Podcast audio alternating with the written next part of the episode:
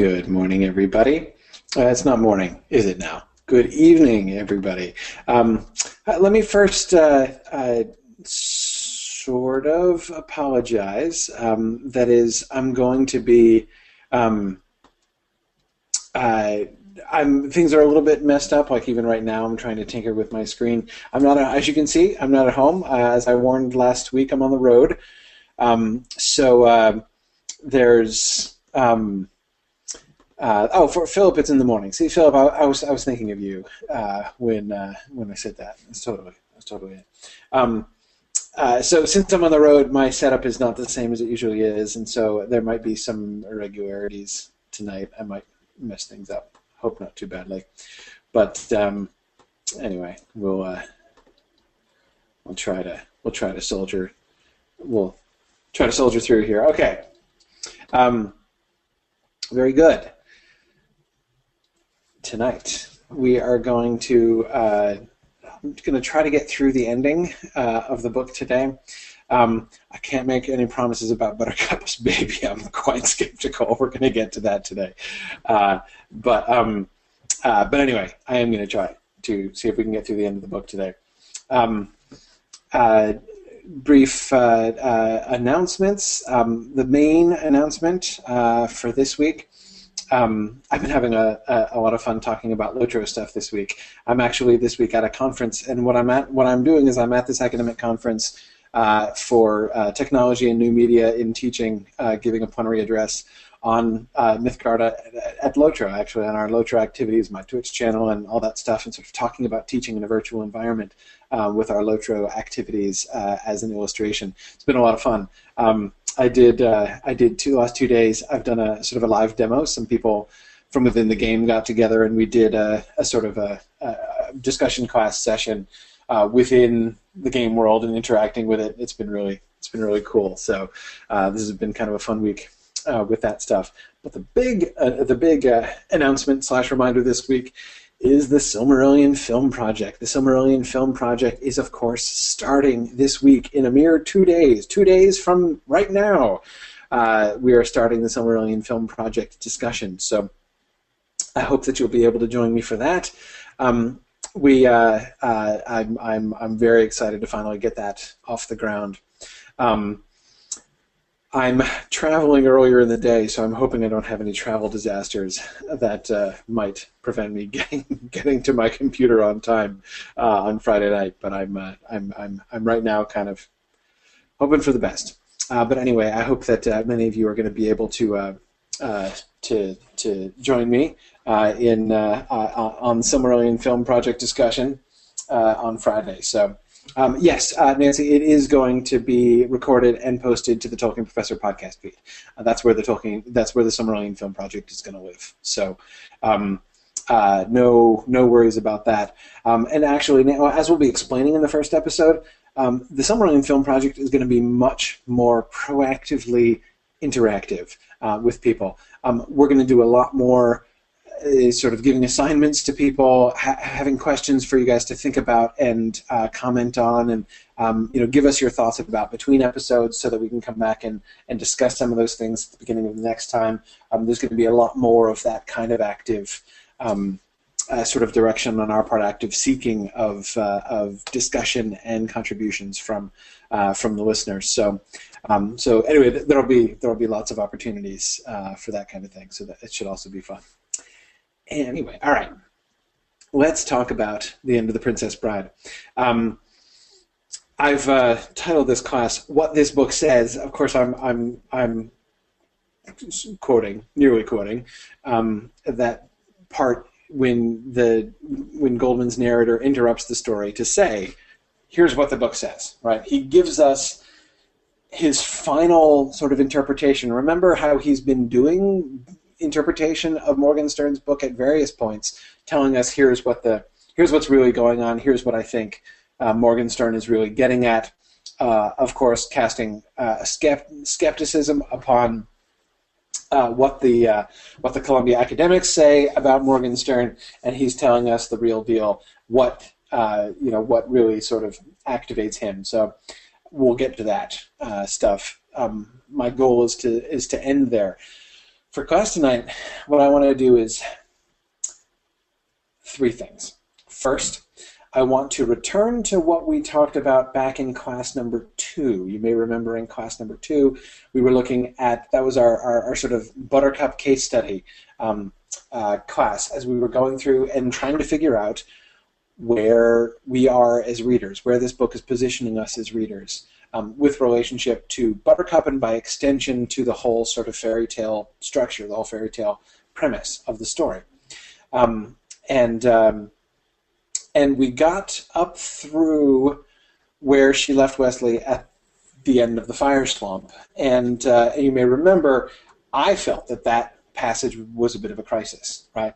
Um, that uh, before that point, there were times when she when she clearly seemed to be uh, um, established for for mockery, where she was clearly an object of satire, as I said in that class where we were laughing at her and not with her, um, especially in the early stages. But as we were looking at those passages, I felt anyway, through the course of class two, um, that Buttercup kind of came off better than I expected. My impression upon reading it, even reading it twice, um, was that she didn't come off all that well. The more we thought about it and the more we looked at it, the more um, the more I felt it worked, and the more sympathetic I thought the story main- remained uh, towards her, and more the, the, more respectful I thought the story remained for her, or at least enabled us sort of the freedom uh, to read her character that way. But that last scene, as I said, it does introduce a crisis, and it seemed to be the moment where one of two things were happening. Either he was doing something devious there. I mean, where it seems like Butter, Buttercup acts horribly in that moment, where she just simply leaves Westley and uh, uh, and doesn't actually seem to care. It's almost like at that moment, that seems to be the moment where Buttercup herself seems to like throw in the towel on the whole fairy tale thing, right? Um, where she's like, "Yeah, true love, whatever. I want to stay alive. I'm going to go back to my uh, my sort of agreement with Humperdinck because you know, like it's not great, but it was working out, you know, um, and I'd rather stay alive." Um, eh, either that's the moment at which he's pulling out the rug from under us if we did buy into the idea of Buttercup as an actual fairy tale heroine that we could, you know, whose story we could get behind, or he's being devious, right? And it still works, and she was faking it in some way, right? That you know, where that was a show that she's doing just in order to try to save Westley's life, but she doesn't really mean it, right? Um, uh, one of those two things. And I said at the time that we're going to need to get gather more data and come back uh, to look at that. I mean, we, we, we, it's not possible to judge that scene only from that scene. We need to see how that scene functions because I, that that moment seems to me the real pivot point for Buttercup's character. Right? I mean, that seems to be the hinge. We've got her story leading up to that. I mean, Westley's death isn't the hinge, or you know, reputed purported death earlier, you know, his disappearance. That's um, that that's not the hinge.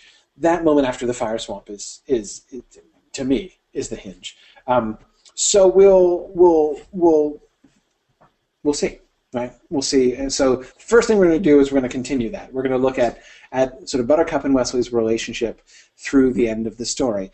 Then in the second part of the class, we are going to discuss the endings, um, three different endings of the uh, story that we get. Um, and then we're going to return to the narrative, the narrator's frame, and be thinking about Goldman the narrator, um, and in particular the very heavy-handed interjections that he makes, um, interruptions, commentaries that he makes in this latter portion of the book, as he's telling us what this book says. Um, so that's where we're that's where we're headed. That's where we're going to get dug on it. Um, uh, okay, so let's see.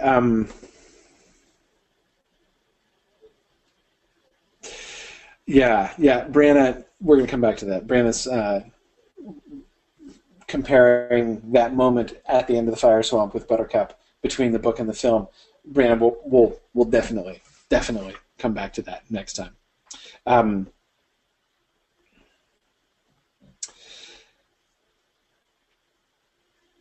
Okay. All right. Let's um, That's right. Several of you are asking questions, which are good questions. We'll come back to that stuff later, but I, I, I don't want to jump to the stuff with Goldman and the narrator yet. Um, I want to. I want to. Uh, let's let's finish with Buttercup. So okay, here's Buttercup and Humperdinck. Um, this is Buttercup has just been saying that Westley can do anything uh, better than anybody else, right? Um, uh, and uh, you know that he's just you know he's he's he's not so much wonderful as perfect, right? That that that conversation. I think emotions are clouding your objectivity just a bit. This is Humperdinck, of course. Do you actually think that there is nothing the fellow can't do? Buttercup thought for a while. It's not so much that there's nothing he can't do. It's more than he can do it all better than anyone else than anybody else can do it.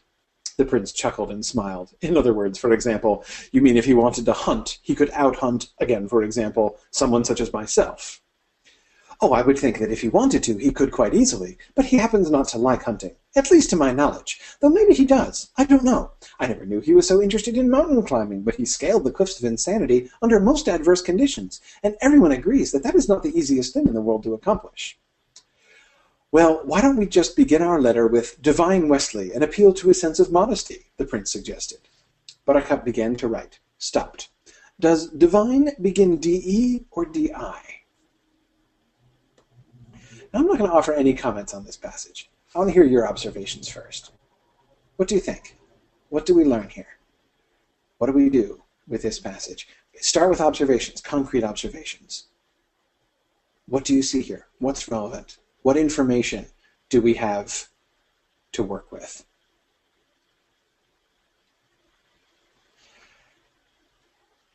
I agree. These are more these are these are conclusions more than observations. But uh, yes, Michael, Brianna. Um, uh, Michael says she's returning to foolish girl mode. Uh, Brianna says she sounds a lot more like early book Buttercup here. Um, yes, yes, agreed, agreed. Um, more, more specific observations.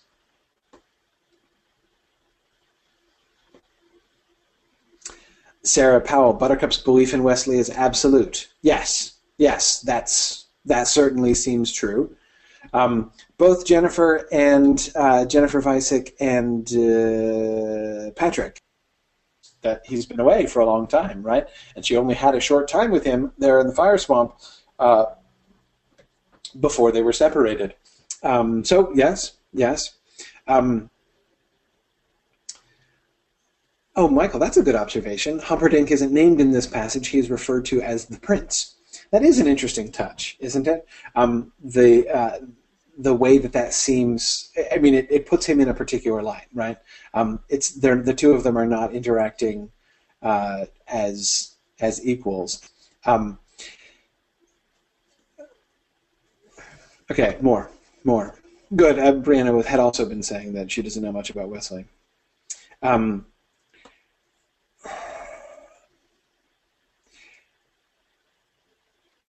What about the prince's comments?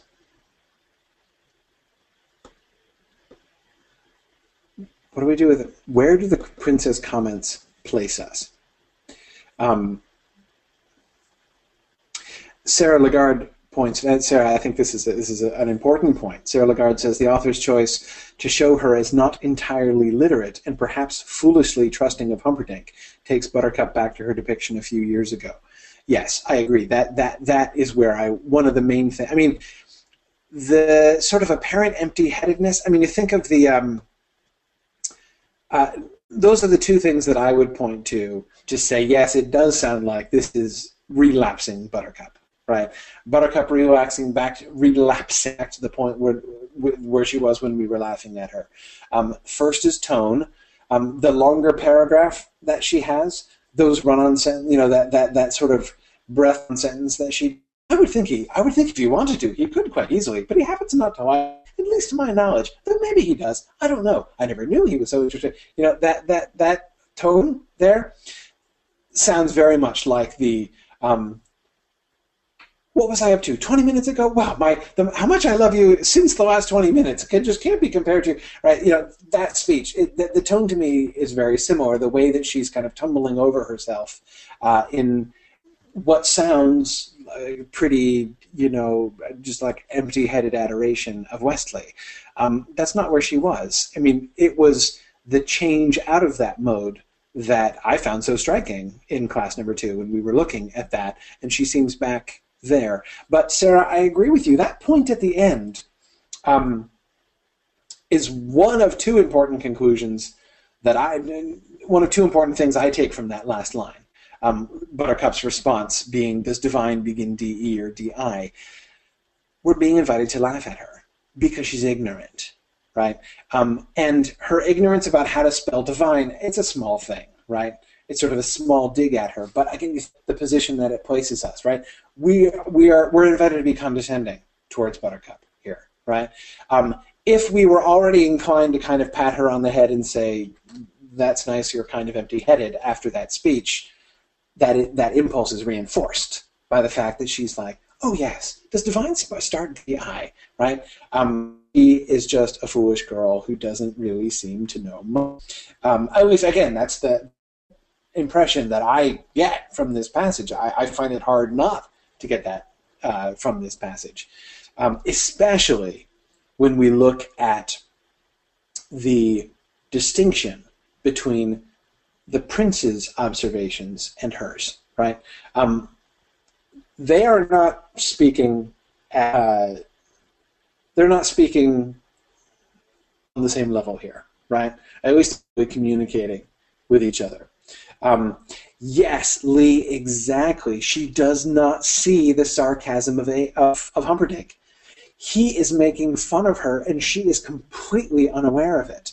Notice how the position that we're placed in here, we are part of the joke, right? It's like Humperdinck are laughing at Buttercup's expense. Um, Sarah Powell is making that point. Um, Humperdinck seems to be laughing at Buttercup and Westley. He feels very much in control of the situation. Absolutely. Um, uh, I, I, look, look at um, look at, at at his words. I think your emotions are clouding your objectivity. Just it didn't include information for reasons of space. The stuff that came before it, right? But she's already been going on like this for some time. She's already made several of these wildly hyperbolic claims about Westley, right? Um, so I think you're cutting your objectivity just a bit It's kind of a suavely sarcastic, witty thing for him to say, right? Especially since in that, I don't know about you, but he's voicing my thought too, right? Um, do you actually think there's nothing the fellow can't do? The prince is providing us here a frame of reference from which to laugh at Buttercup, right? So here already we are, in a sense, on the prince's side, or rather, we're seeing the way that Butter, Buttercup seemed to be uh, very similar. Then he there's sort of the personal thing where he's sort of chuckling and smiling at her for not uh, for suggesting that you know Westley would be as good a hunter as he is, right? And here we can see you know Humperdinck does come in for some mockery from us here, right? As we see him being sensitive on his uh, his on the subject of his own particular hobby horse. But his next comment is hysterical. I mean, it is that that is a you know that why don't we just begin our letter with divine Westley and appeal to his sense of modesty? That is a rapier stab. The satire in that, right? It's cutting. This is staring right? Um, and she, it goes way over her head, so far over her head that she doesn't even pause, right? know, the idea that calling him divine would appeal to his sense of modesty, presumably compared to all the other things that she, you know, that I mean, he's obviously making fun of of how uh, over the top her compliments are. If calling him divine is uh, is sort of a comparatively modest statement, right?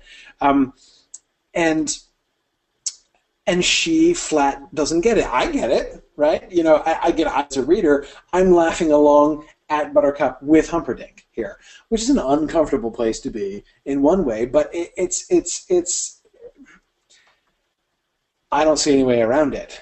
Um, she looks like a complete airhead in this passage, um, and that's and then that's emphasized by the fact. So that was you know Sarah. I was saying there are two reasons why I think that last line is so important.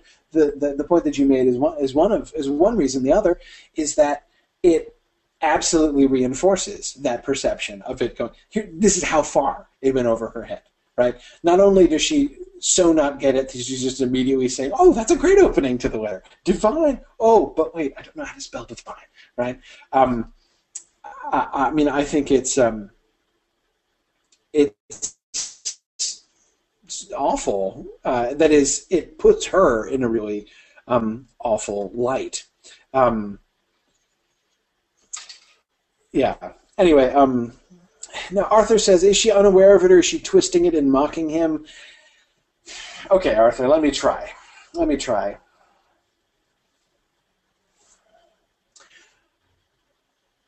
Can we formulate a reading in which she's actually being superiorly cunning and just baiting him? I don't buy it. I can't even do it. I don't buy it. It's theoretically possible. Theoretically possible, right? Um, but I, it takes a lot of believing. It takes a lot of believing, uh, as the gaffer would say.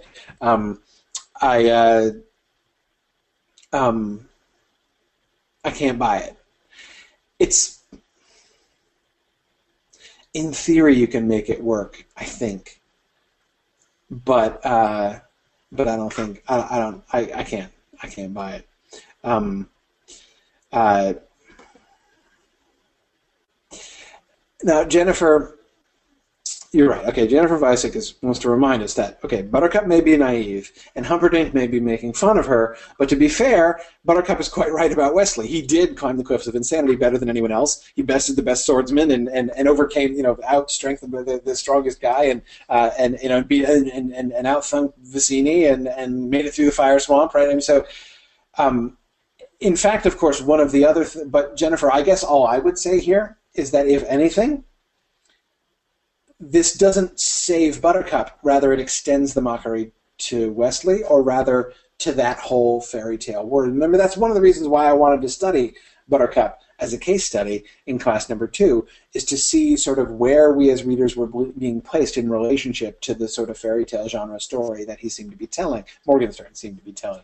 Um, and uh, if we are being invited to kind of laugh at the over idealized Westley. Well, again, that's that's the sort of the fairy. He's the he's the da- he's the he's the male lead, right? He's the he's the hero. He's the shining knight in shining armor, except it's not armor. But anyway, you know, you know, it's a pirate instead of knight, I guess.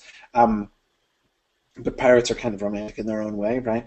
Um, uh, so it does it does sort of invite us. Um, uh, to laugh at the entire thing, right? Yeah, on the one hand, yeah, she is being accurate in a sense that he does, so far as we have seen, he is in fact better at everything than anybody else. We've never seen him yet fail to be better at something than anybody else. But, um, but again, I don't think that redeems her. I think it just broadens the satire there.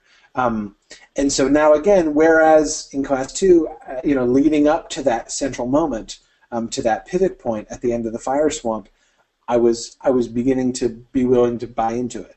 Um, I can remember one of the things that I was asking was how how how distant does the story keep us from the fairy tale story? Does it allow us to invest in these characters? Does it allow us to care about this story, or does it simply ask us to laugh at it all the way through? Um, my answer initially in that front half was it, it, it is letting us get closer but this isn't even even so so even the truth of that, even the sort of technical accuracy of those, um, uh, doesn't really change. It, it, it, it, makes that worse in my mind rather than rather than better. Um, Kate Neville asks a great question. Are, are we then to conclude that the love between Westley and Buttercup is a trivial thing? Or is this a commentary on the modern world's inability to appreciate it? An excellent question. Um, that's the problem, right? Um, in as much as we are distanced from it, in as much as we are invited to sort of laugh at the whole thing. And by the fairy tale thing, when I talk about the fairy tale thing, what I'm principally talking about is the true love story, right?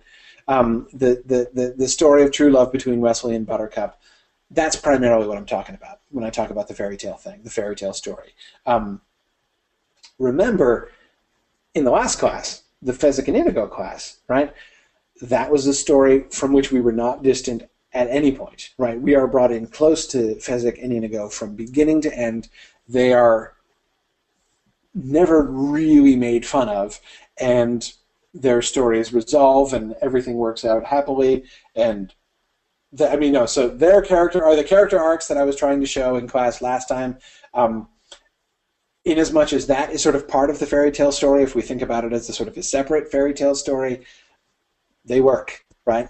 Um, and I don't think we're laughing at Fezzik and Inigo at all.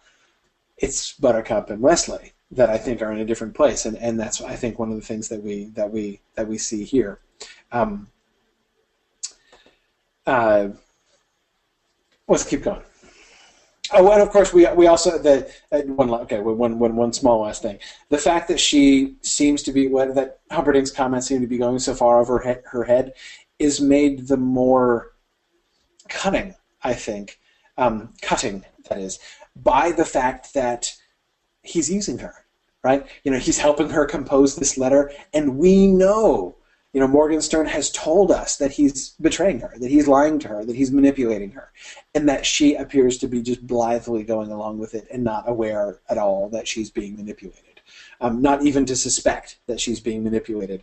Um, you know, right after this is the scene where the two the two of them spend four hours composing uh, the letter together, right? Um, and she just has a wonderful time, and, and she you know so she and uh, she and uh, uh and and the prince are just having a wonderful time. Um, let's see. Jennifer says, "How old is she supposed to be at this point? How much time has passed? It's been a few years, right? She's in her early twenties now. Is that right? I think that's right. I can't remember a number being mentioned. Three years of training, Sarah. Thank you. So twenty-one. Good. Good. Yeah, that's right. I knew there was a number of the years, so I couldn't remember if it was three or five. Um, okay this is after she does finally discover that she has been betrayed and that Humperdinck has been lying to her this whole time. It doesn't matter, matter whether you sent the ships or not. Westley will come for me. There is a God, I know that. And there is love, I know that too. So Westley will save me. You're a silly girl. Now go to your room. Yes, I am a silly girl, and yes, again I will go to my room, and you are a coward with a heart filled with nothing but fear. The prince had to laugh the greatest hunter in the world, and you say I am a coward? I do, I do indeed. I'm getting much smarter as I age. I say you are a coward, and you are. I think you hunt only to reassure yourself that you are not what you are, the weakest thing to, to ever walk the earth. He will come for me, and then we will be gone, and you will be helpless for all your hunting, because Westley and I are joined by the bond of love, that, and you cannot track that, not with a thousand bloodhounds, and you cannot break it, not with a thousand swords.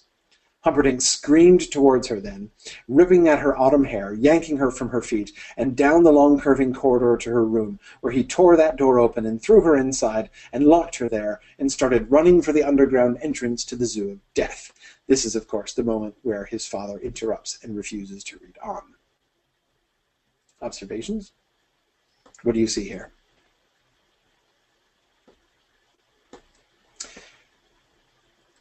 One uh, small point.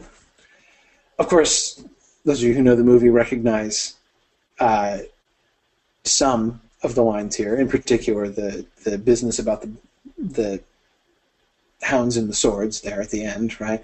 Um, which is, in my mind, noteworthy. As I think I made the point last time, you notice what percentage of Inigo, like the percentage of the lines given to Inigo and Fezzik are straight from the book compared to the number of lines that Buttercup and Westley have that are straight from the book.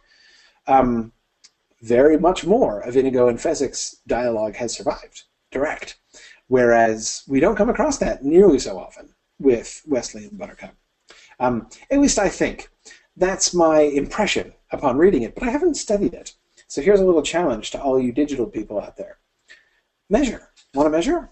That'd be interesting, wouldn't it? Um, show me the comparative percentage of overlap between the dialogue uh, of Buttercup and Westley compared to the dialogue of Fezzik and Inigo. Um, I'm just going to throw out that challenge. I, I, I, uh, uh, I, don't have time to make that comparison, but I'd be interested to see if maybe I'm wrong, maybe I'm wrong. Could be. It's possible I'm wrong. Um, I'm not going to say I like Humperdinck if I'm wrong, and I'm never wrong. Um, I'm often wrong, unlike Humperdinck. So, um, uh, but uh, that's my impression. Uh, so anyway, we'll see. Okay. Um, observations. Um,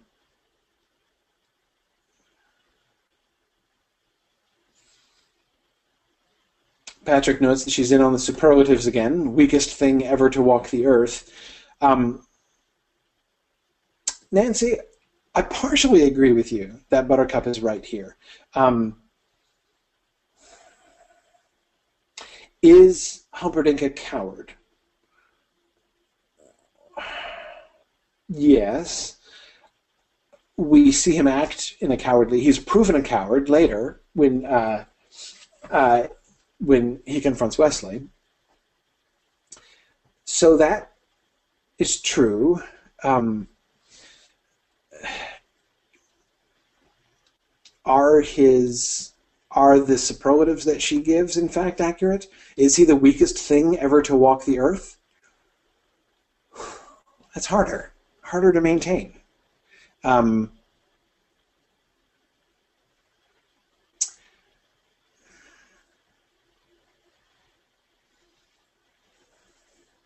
Sorry, that's my. I'm trying not to make references to the movie face. Um,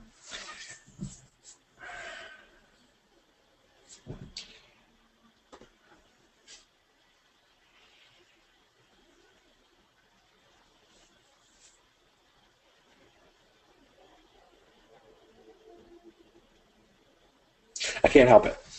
Um, I can't help it referring to the movie as a frame of reference here. I can't get the movie out of my head in this moment. And the contrast between what she says in the movie and what she says in the book here, I find really striking. Um, she, in the movie, talks about how horrible he is, how despicable he is, right? Her words in the film to him are a rejection of him. Um, this what she, you know, that you are the weakest thing ever to walk the earth.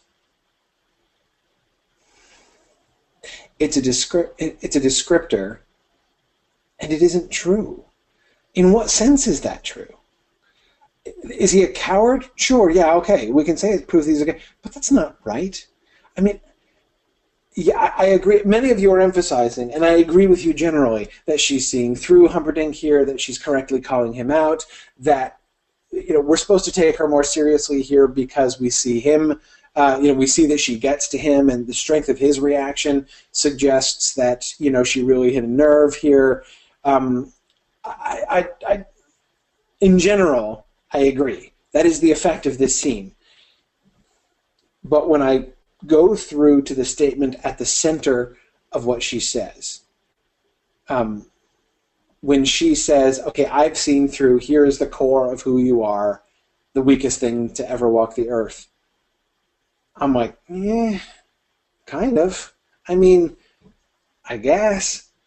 I don't think she's seen through to the center of Humperdinck there. That doesn't seem to me an extremely insightful thing to say. It sounds like a hyperbolic insult to make. Um, and it stings, obviously. Uh, but I don't see this as like ooh, like the wisdom and cunning of Buttercup. That doesn't sound to me like a a, a, a cunning and wise thing to say at all. Um, that she has perceived that he's a coward. You know, there's some insight there. I think I'm willing to grant her insight there, but I, I guess I find I find myself continuing to stumble over the statement at the core of uh, of her um, of her accusation. Um,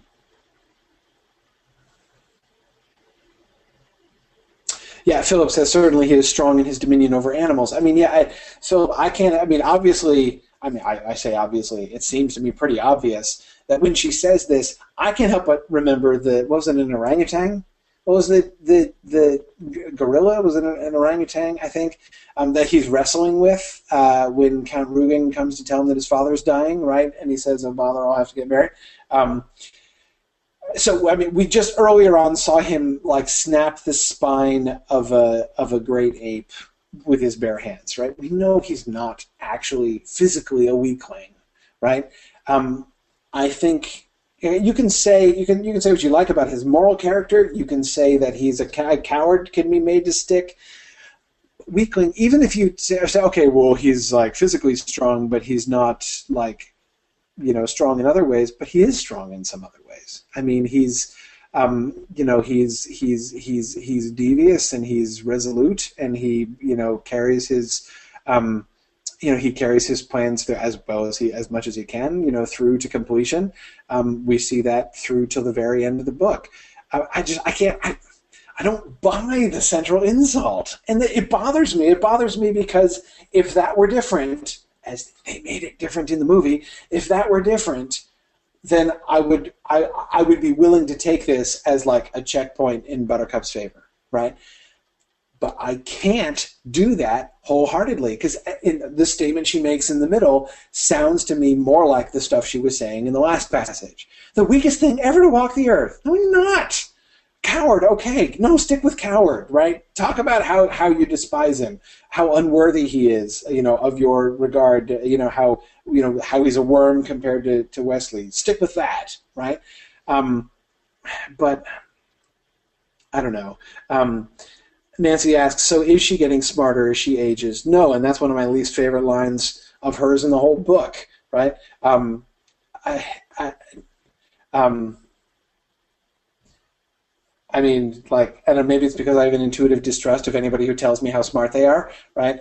But um, that is, I, I have an intuitive skepticism of the intelligence of anyone who tells me how smart they are.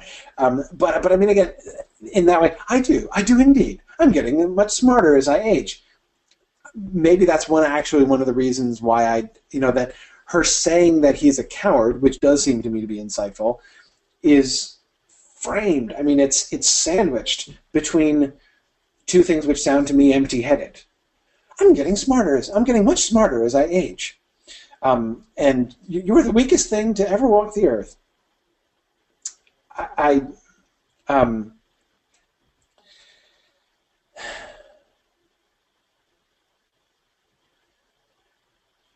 Um,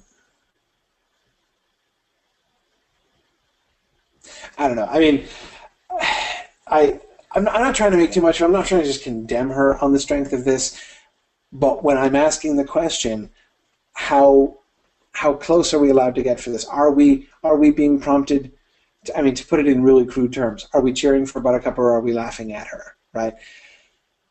I mean, it's great that she finally saw through him. Um, I think she'd much she'd be much smarter if she'd seen through him. Oh, say from the first moment he promised not to kill Westley, right? Westley sees through it from that moment. He knows full well what's going on in the moment that that transaction is happening, right? We see that in his conversation with Count Rugen. Um, I, I, I just um, and as you see, I'm not really, I'm not really, uh, I'm not really convinced um, and as for her getting under his skin, I mean, his uh, sort of lacking in emotional control and getting upset here uh, is is uh, you know basically the fact that the prince has a fragile ego doesn't prove to me that she's smart or that I should be cheering for her, you know, or that like I, am Do you see what I mean? I don't. That does. I, I, don't feel like that gets me any closer to her. I don't feel like it gets me any closer to um, investing again in that love story, in the true love story. Um,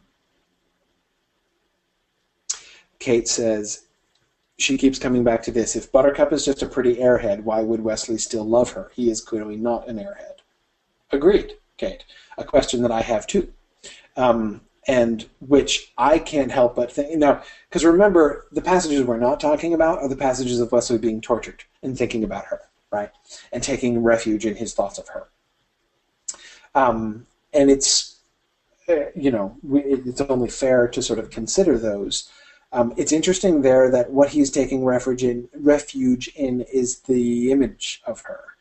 It's a fictional version of her.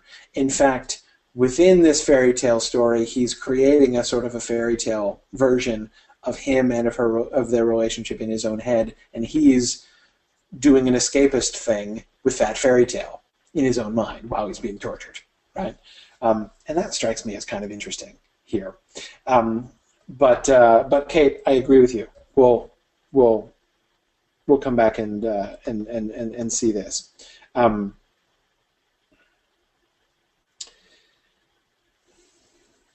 yeah. Um, Lee says Westley loves her beauty. That is what he keeps talking about, right? Um, that is what he emphasizes. We can't we can't um, uh, can't avoid that fact that when Westley thinks of her, it's her beauty that he continually thinks of. Um, uh, good. Nancy says the thoughts in which he takes refuge are largely physical, uh, with some ego stroking mixed in. Yeah, yeah, I agree. I agree. Um, Carolyn Morehouse says, as the story progresses, Buttercup's character should be expanding and growing, but instead she seems to be folding up and becoming more one-dimensional as the story progresses.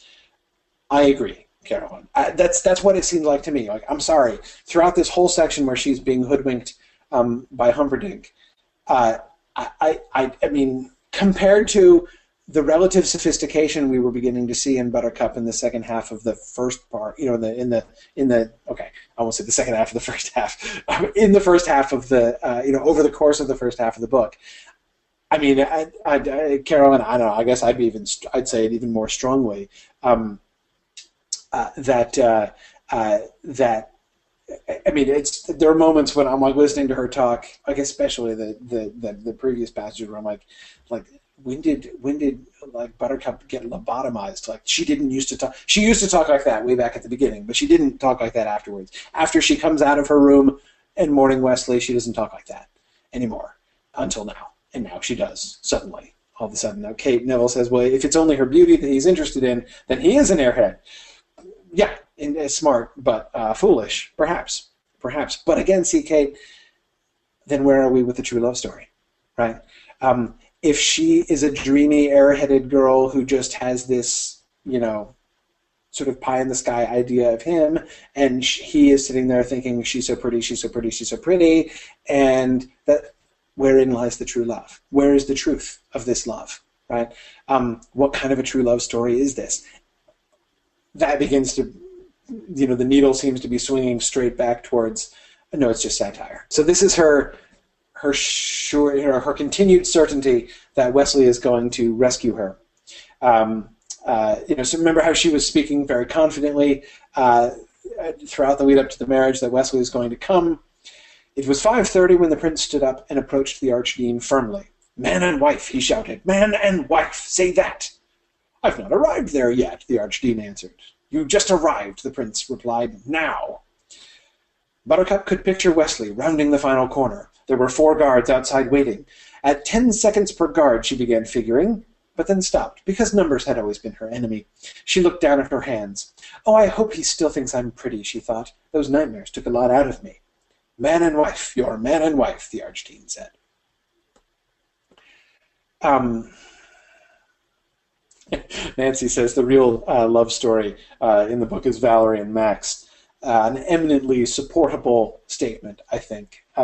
I, that's an argument that I think uh, uh, has legs. I really do. Um, Karita, yeah, the I oh I hope he still thinks I'm pretty. That line kind of kind of kind of kind of kills me too. Um, sorry, I'm still going with Airhead here, right? Um, I, I, I find it harder and harder. This is the time when I should be sympathizing with her most, right? Um, if I'm going to get behind this is the climax. Meanwhile, Inigo's story is coming to a quite satisfying climax, and I'm all with Inigo, and I'm not with Buttercup here at all. Um, notice what she's doing. She's living in this fantasy world. She's taking refuge. Notice the parallel between this and the torture scenes with Westley. That's kind of nice. But but you see the parallel. Both of them are living in a fantasy world. Right? I'm getting married to Humperdinck, except I'm not getting married to Humperdinck. Westley is right outside, and and I, I, if I were smarter, I would be able to calculate exactly how long it would take him to get in here, right, and get past the four guards. Um, uh, um,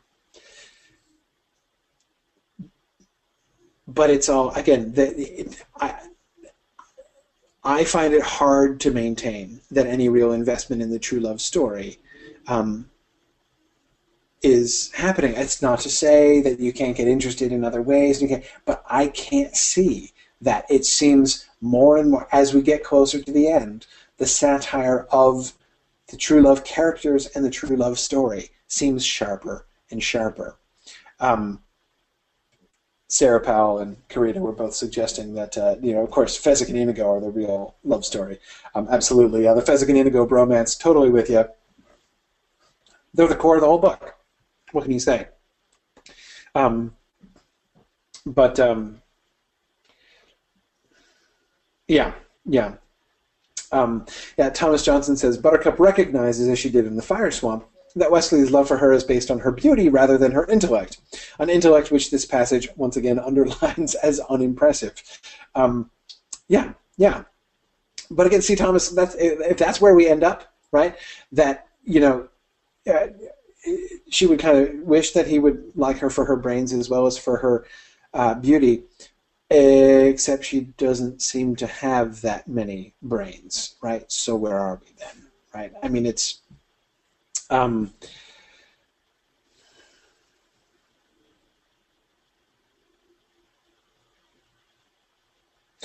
what about the marriage?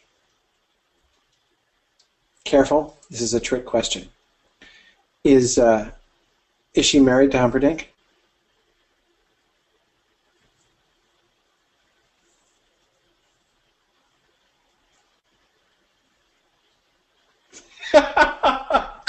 Sarah King got the right answer. No, she's married. Um, yes, yes, she is married. Um, the business about them not saying vows is an, is that's in the movie. It's not in the book. That's a, that's an innovation in the book. Westley doesn't say anything about if you didn't say it, you didn't do it, right? Um, and your marriage is not official. Remember, what does Westley say in the book in that same moment? What does he say in the book? Again, all of you who are saying she didn't say I do, that's the movie's rationale. Nobody in the book says that. Nobody in the book says that. What they do say in the book is they call him her husband in the book um, after the scene with the confrontation with Westley. Widows happen, exactly. That's what Westley says in the book. Brian Yoder's got it. He says widows happen. He does recognize their marriage, but he says widows happen, right? Absolutely. And Nancy, yes, she says that she is the queen. Absolutely. Yeah. Yeah. Um, uh, there is no, if we didn't have the movie, we would have no indication that there's any question about the officialness of their wedding. Again, that is a change, and I think a very significant change. And we'll come back and talk about this uh, next week or the week after um, with uh, with the when we talk about the movie, but it's it's Michael says, but he doesn't kill Humperdinck. I know, I know. Strange, isn't it? Given that he had just said that, you'd think he'd be motivated to make her a widow, having just recognized that he needs to do that. And it's easy enough, right? Oh, are you married to him? That's not a problem. I'll just kill him, and then we can get married. Right? They've not even consummated the marriage yet. No problem, right? Um, but uh, anyway, that, that, that's I, I, that's an important important thing I think in the book. Um, uh, so Buttercup's baby is illegitimate. Heck yeah! I mean, as far as I can tell, that seems to be true. Again, convince me I'm wrong, but um, but I don't see. Is there a single reference in the book to the illegitimacy of her marriage with Humperdinck? I didn't catch one. I was looking the second time, but I, I didn't. And yes, Gerald, isn't it ironic that the Dread Pirate Roberts leaves Humperdinck alive? Right? Yeah, he's not supposed to leave any survivors. As we were just reminded uh, with the, the sort of masquerade that Fezzik does, right, on the way in the gate. No survivors! No survivors! Um, and yet, there he left Humperdinck alive on purpose. um, despite the fact that he had recognized that he is her husband. Um, uh, Rachel says annulments happen too, and there was no consummation. Absolutely, by by medieval law, they're not officially married until until the the the the, uh, the marriage is, is consummated. Um, absolutely, but again, never mentioned in the book. Right? We can we can get all hair splitting with it. You know, we can play uh, lawyer, whether it's medieval lawyer or modern lawyer, with it. But that's that. The, the book doesn't do that. Um, uh, uh, yeah, you know, Kate uh, Neville says, uh, you know, Westley's a pirate. Also, clearly, he and Buttercup are not too concerned with the niceties of society. And absolutely, uh, that, that that seems to be the point, right? That um, they, they they don't either one of them care whether or not she was officially married to Humperdinck. Um, that doesn't. It's it's it's a non-factor at the end of the story. Um, but um, yeah, Patrick Summers wondering if Miracle Max knows a good divorce lawyer. Um, yeah, yeah. Yeah. Um, okay. Oh, sorry. Let's look at her disappointment. I, I better move along, or we're not gonna we're not gonna oh, wait, we're not gonna get through here. Buttercup, for her part, walked very slowly and peacefully between the old king and queen. There was no need ever to worry, not with Westley there to stop her wedding and take her away forever. The truth of her situation did not take genuine effect until she was halfway to Humperdinck's room. There was no Westley because it takes that long for like reality to penetrate. She was thoroughly living in that fantasy world, right? Her mind had gone away, very much like Westley's while he was being tortured. No sweet Westley. He had not seen fit to come for her. She gave a terrible sigh. Not so much of sadness as of farewell. Once she got to Humperdinck's room, it would be it would all be done. He had a splendid collection of swords and cutlery. She had never seriously contemplated suicide before. Oh, of course she'd thought about it, every girl does from time to time, but never seriously. To her quiet surprise, she found it was going to be the easiest thing in the world. She reached the prince's chamber, said good night to the royal family, and went directly to the wall display of weaponry. The time was then 546. Okay. Um, what do we see? What do we see here? Nancy, I also find the casual assertion that every girl thinks about suicide from time to time a little bit distressing. Yeah, I, I uh, was bothered by that statement too. Um,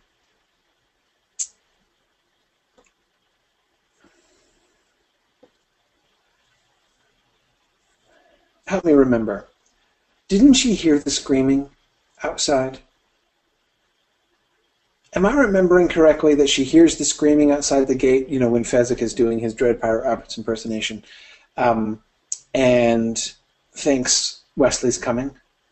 Am I right about that? Did that happen? Good. Yeah, Nancy says, yeah, she said, there is my Westley now. Yes. Okay, good. That's what I thought. Um, which I'm afraid makes me think less of her here uh, uh, than otherwise. Um, he had not seen fit to come for her. It's like, wait, but uh, don't you remember? There was a commotion, right?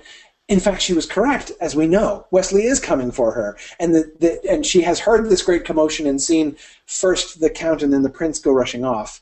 Um, something seems to be happening, and yet she thinks that all is lost. But not just all is lost. She's not like Westley didn't make it in time. That's not her thought.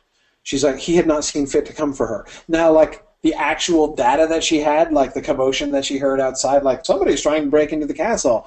Um, she was all certain before, right? Westley is coming for me. My sweet Westley, my divine Westley is coming to rescue me. And there was evidence to support that, right? Something, in fact, was happening. Somebody was trying to break into the castle right at the time of her of her wedding, right? Which was, in fact, Westley. But now she's emerged from the fantasy world and she has forgotten all of those things. Um, uh, Nancy says she's changed her mind about what story she's in. The evidence doesn't matter. Well, yeah, she's now in Romeo and Juliet, right? I guess, yeah. So, um, yeah, yeah. Um,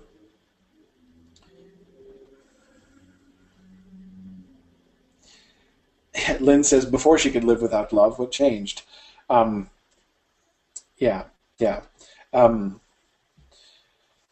Carolyn says it never seems to occur to Buttercup that she could rescue herself. Uh, no, it doesn't. But you know, Carolyn, I'm not like I, Carolyn. You're right. Like you know, Luthien Tinuviel, she ain't. I, I totally, you know, there, there are no two ways about that. Um, but that's an unfair standard, right? I mean, I'm not going to hold her to that standard. I'm, I'm, I'm okay with her not, you know, becoming a, a you know, a warrior princess and and and uh, swashbuckling her way out of the castle, or even like dropping herself out the window uh, on whether it be on her hair or on uh, a sheet. But um, again, I don't mind. I don't. I, I don't hold that against her in a sense, or that is to say, I don't. The reason I don't hold that against her is that that does not seem to me to be intrinsic to the true love story, right? My my main question through this is not like is this story going the way that I would wish that it would go or that I would like it to go, but rather where am I being placed in relationship to the true love story and to the to and to those characters, right? And that doesn't seem to me to be essential to be uh, in support of the true love story. Um, just it could end like Romeo and Juliet, and that wouldn't undermine it, uh, uh, in my mind, necessarily. I mean, like if we end, if we were to end the, if if this story were to end with a double suicide of Buttercup and Westley, it would be a different story, uh, but that, but it wouldn't be necessarily more satirical, or I, you know, that wouldn't necessarily distance me from it. It might bring me closer to it in grief and sorrow. Um, but uh, so so again, I don't uh, I, I don't see her inaction as necessarily um, necessarily uh, off-putting to me in that way. Um, but um, yeah, yeah, yeah. Um,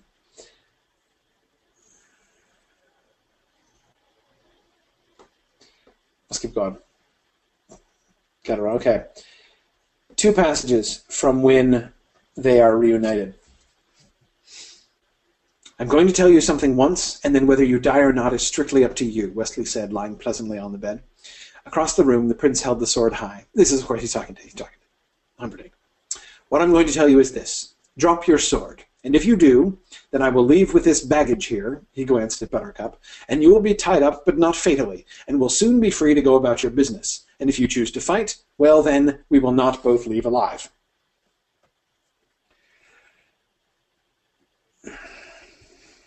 Yes, this baggage here is what he has called his. Now he's talking to Humperdinck, right?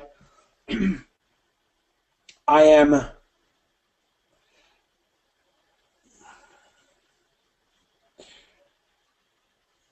In theory, willing to believe that he doesn't mean it, right?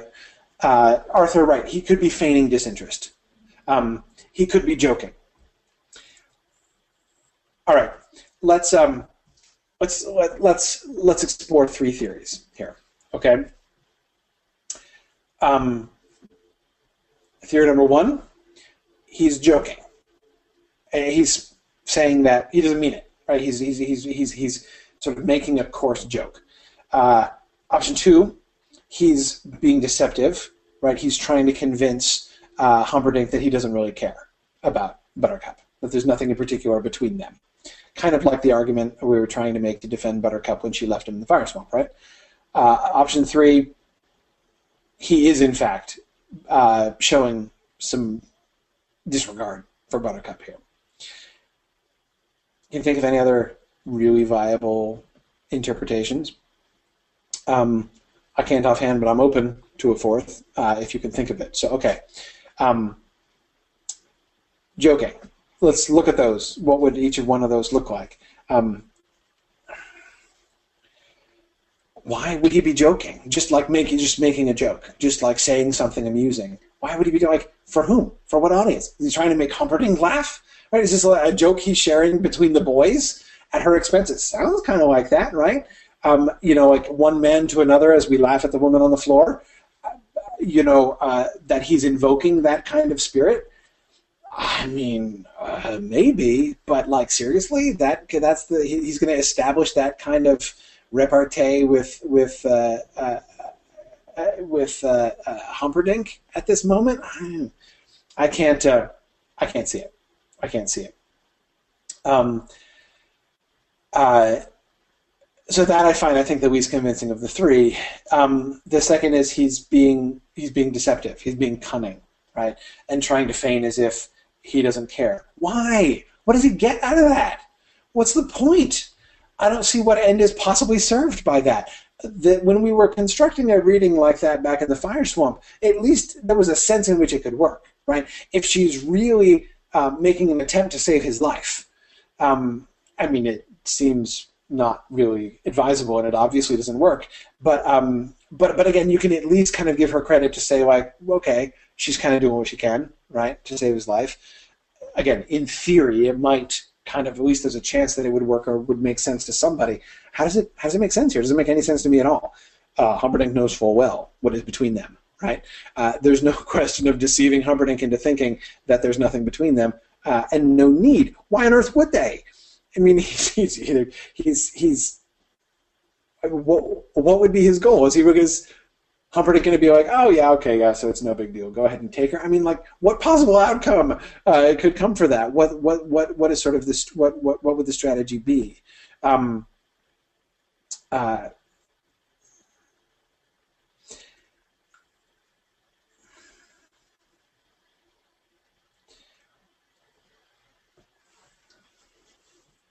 Kate Neville suggesting he's talking to Humperdinck on his own level. He, Humperdinck, views her as baggage. Um, maybe. I mean, you can see a way in which it reflects Humperdinck's own viewpoint.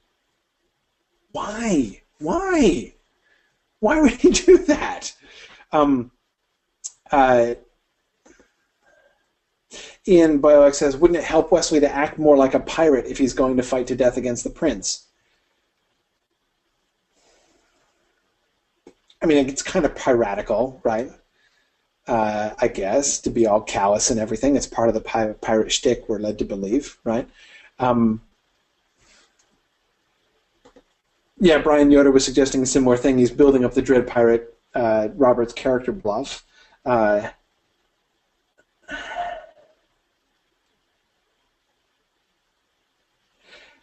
except I, I, just I don't see how it contributes to convincing Humperdinck. If it's part of his gambit to intimidate Humperdinck, how is that? I mean, that, so I don't care about her, so that's why you, you can be even more sure that I really mean it and that I'm totally going to kill you because you see what you know what a uh, uh, you know what a what a bad boy pirate I am.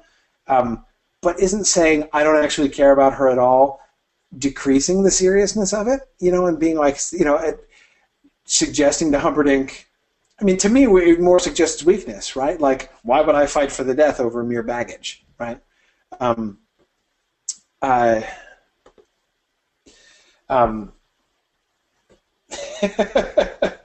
um, Carolyn uh, Morehouse says that she thinks Westley's absolutely serious.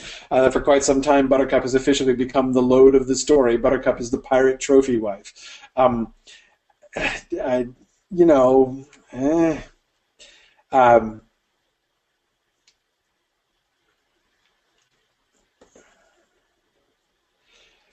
Arthur says, uh, Arthur thinks he's sending a message to Buttercup. Uh, I have come for you, but you need to get over yourself. Um, maybe, maybe. Um, Nancy thinks that honestly she thinks Westley's just mad at Buttercup and being misogynistic. Um, uh, uh, thinks maybe coming back from the dead just makes a person cranky. Um, yeah, I, I get I. I can't see a way to construe it as a, an act on his part that is actually calculated to, to work, or that doesn't, even if it maybe builds him up in one sense as looking, you know, really callous and intimidating. It it tears him down in other senses. That it undermines what he's trying to do in other senses. So if it is a piece of stratagem, I certainly can't concede that I that it seems a good one. Um, you know that it that it that it that it sort of seems to make sense. Um, well, let's look at the second my second passage here. Tie him, Westley said to Buttercup. This is after Humperdinck has surrendered. Tie him, Westley said to Buttercup. Be quick about it. Use the curtain sashes. They look enough to hold him. You would do it so much better, Buttercup replied. I'll get the sashes, but I really think you should do the actual tying. Woman, Westley roared. You are the property of the dread pirate Roberts, and you do what you're told. Buttercup gathered the sashes and did what she could with tying up her husband. Humperdinck lay flat while she did it. He seemed strangely happy. I wasn't afraid of you, he said to Westley. I dropped my sword because it will be so much more pleasure for me to hunt you down.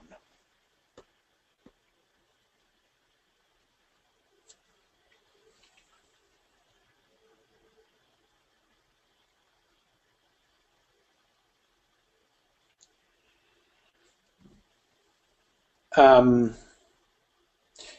now, okay, it's possible when he calls her woman and the property of the Dread Pirate Roberts and orders her to do what she's told.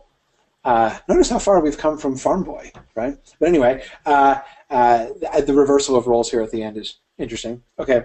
Um,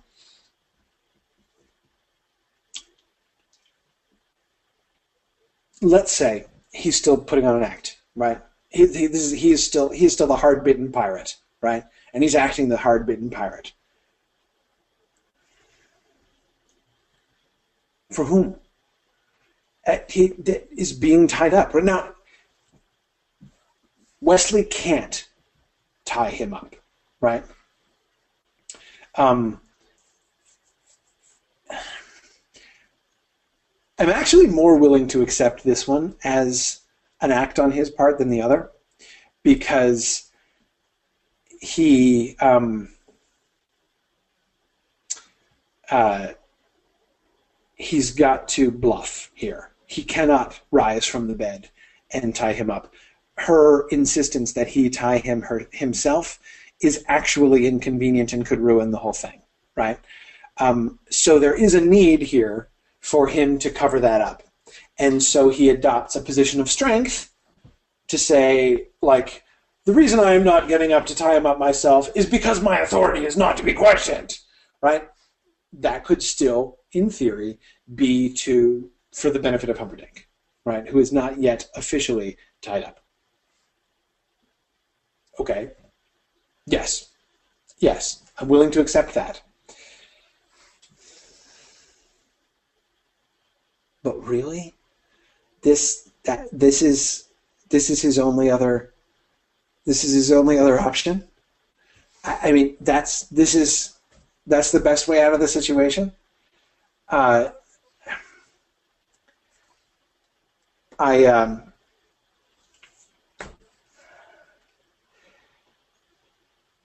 even if you successfully constructed an argument in defense of both of these comments, that is his reference to her as a baggage and uh, his, um, uh, you know, roaring at her, roaring woman at her, even if you successfully defend both of those, and I'm I'm not sold, especially on the first one, not sold.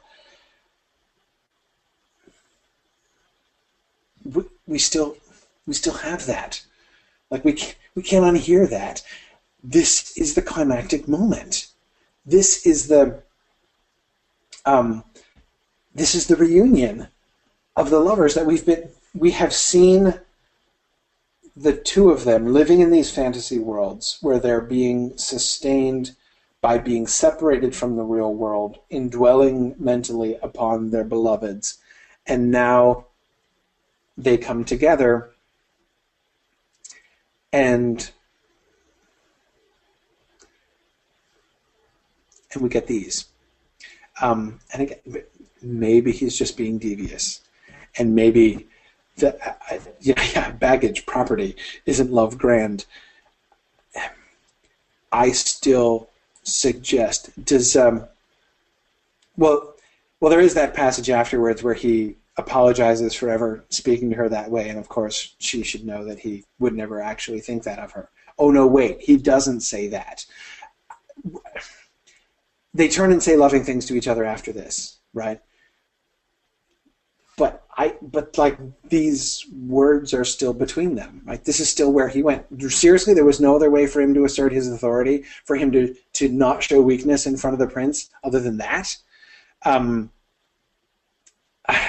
I, I uh,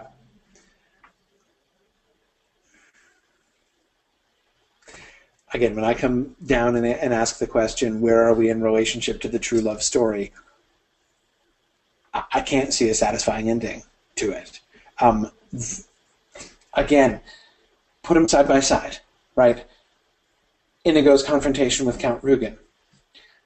Fezzik's being the instrument of reuniting everybody and enabling them to escape. The reunion of Buttercup and Westley after their long separation and many trials. Um, I, the contrast seems to me so clear, right? As far as again, what's being made fun of and what isn't. Um, it seems to me that at the very least, these references prevent us from. They, they certainly cut through any possibility of like rose tinted music swelling you know, romantic, uh, uh, you know, I'm, I'm like now tearing up and, and saying, isn't that lovely um, when they're coming together? Because it's not lovely when they come together. Um, and I, again, I feel that if I had any inclination to invest in the true love story in that way, to believe in the in the fairy tale of true love, it's being it's being undermined at the end. I can't do it. Even if I try and want to, I can't do it. Um, Sarah King says the, so the fairy tale mindset actually brings out the worst in both of them. Maybe, uh, maybe. Um, yeah, yeah. Neo, I like your observation. Save it. We're going to talk about the movie next time. You might be able to tell how like hard I am having to restrain myself from talking about the movie because I really want to, but I'm, I'm, I'm, I'm trying to be good. I'm saving it. Um, yeah, yeah. Okay. Um, let's look at uh, let's look outwards a little bit at the context here, or rather, let's move ahead and look at the ending because they're coming from. So we've got three endings. Um, I'm gonna we're gonna give these we're gonna look at these three endings in order. Uh, the barber's ending, as I call it, that is where uh, Goldman's father ended the book in his reading to, to young Goldman. Uh, uh right, that's that's the first ending. The second ending is Morgenstern's actual ending and the third ending is Goldman's ending, right? He, as the abridger, comes in and gives his two cents at the end, right?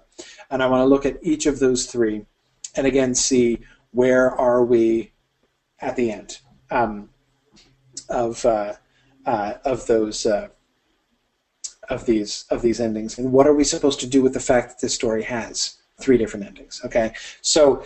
Um, I actually think what I'm going to do here, I'm going to do something a little bit unorthodox. I want to read through all three of them.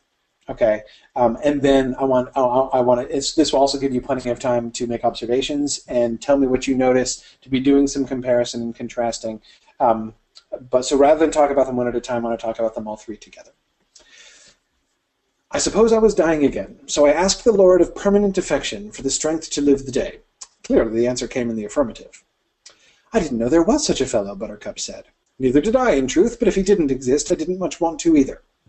The four great horses seemed almost to fly toward Florin Channel. It appears to me as if we're doomed, then, Buttercup said. Westley looked at her. Doomed, madam? To be together, until one of us dies.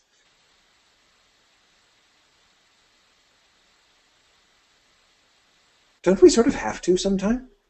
Not if we promise to outlive each other, and I make that promise now. Buttercup looked at him. Oh, my Westley, so do I and they lived happily ever after. We're told that he that uh, his father added the end. They lived happily ever after. Okay, that is Goldman's father's ending of the story, right? That's where he cut it. Morgan Morgenstern's ending. Buttercup looked at him. Oh, my Westley, so do I.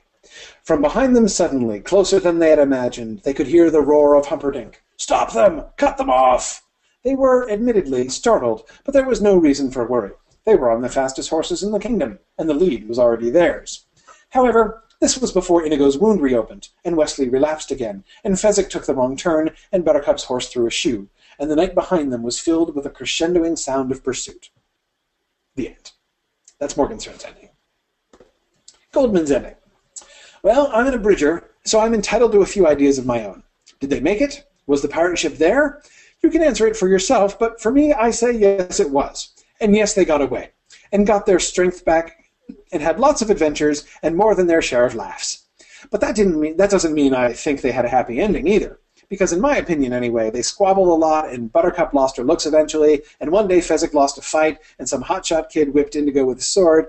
Uh, uh, Inigo with a sword, and Westley was never was never able to really sleep sound because of Humperdinck maybe being on the trail. I'm not trying to make this a downer understand. I mean, I really do think that love is the best thing in the world, except for cough drops. But I also have to say, for the umpty-umpth time, that life isn't fair. It's just fairer than death. That's all. The end. Now,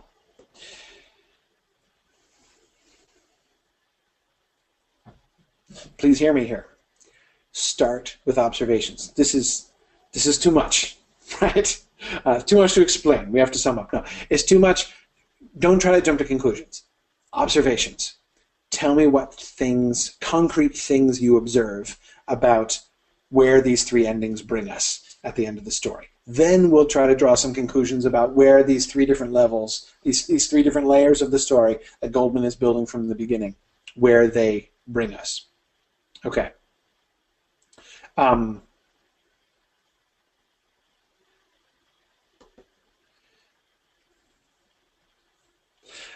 Thomas Johnson points out that Buttercup's phrasing here that they are doomed, doomed to be together, uh, adds a dissonant note to their otherwise sweet conversation, um, and supports narrator Goldman's prediction that their marriage will ultimately be an unhappy one.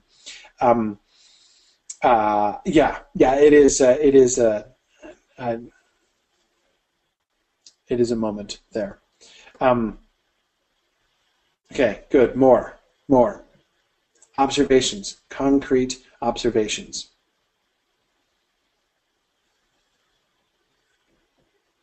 Several of you are making conclusions. I don't want conclusions, I want observations.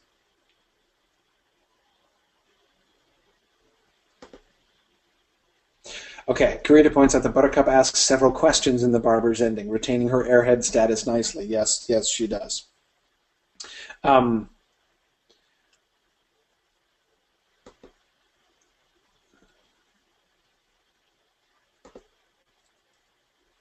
More, more. You guys are doing conclusions. Don't do conclusions.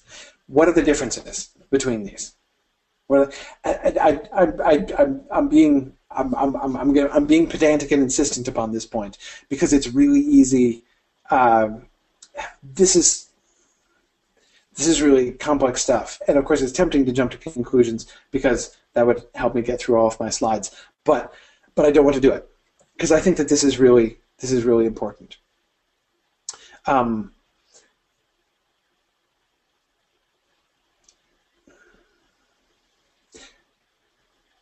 Michael, that's a really interesting conclusion, but it's a conclusion. It's not an observation. Um, good. Philip has an observation. Goldman asks the questions of what happens next. Okay. Um, his ending is premised upon the question of what happens next. Um, so, one thing that we see is that the endings are situated differently in time, right? Uh, the barber's ending cuts off before the end of the you know it decides earlier on we're gonna we're gonna we're actively ignoring some parts of the story. We're, we're so it's it is it is cutting out part of the story. Morgenstern's goes through to the end but does not have, ask but it, it emphatically doesn't happen what ask what happens next right? Um, it forces you to try to guess what happens next. It ends on a deliberate cliffhanger denying you information about what happens next right? And goldman's uh, ending is very interested in the future is entirely focused on the question of what happens next not only immediately but down the road right so the interests of the three endings in relationship to time, therefore, are very different, and that seems to me a very a very important thing. Um, Rachel, good question. Isn't Abridger really entitled to a few ideas of his own? Uh, uh, yeah, Rachel, didn't he earlier on talk about, you know, in the context of not including that extra bit about, uh, you know, their reunion uh, at the bottom of the gorge that you had to send in to the publisher for? Wasn't the whole argument there about the fact that he was not entitled as an Abridger to add his own stuff? Um, yes, yes. Um, yeah, good. Lynn was asking the same question. Good, good. Okay, Arthur says the barber gives us a clear ending, right? Um, at least in the sense uh, that is, uh, yes. I mean, I, am I'm, I'm willing to to agree with that. He ends with their declaration of love for each other. Okay, Morgenstern gives us an incomplete ending. Goldman departs completely from the story. That is, he, he adds a whole bunch of sort of additional narrative or points to a bunch of additional narrative afterwards. Um, good, and Lynn points out he's not abridging; he's he's doing the opposite of abridging, right? So certainly. Uh, what he's doing is is uh, does not is, certainly obviously not the automatic right of an abridger, right? Um, Carita says Morgenstern seems to be the least like an actual ending. Uh, yeah, yeah. Um, Philip says Goldman goes on and on, much like Buttercup does. Uh, yeah, certainly in, in, in, sort of sentence structure and everything. Um,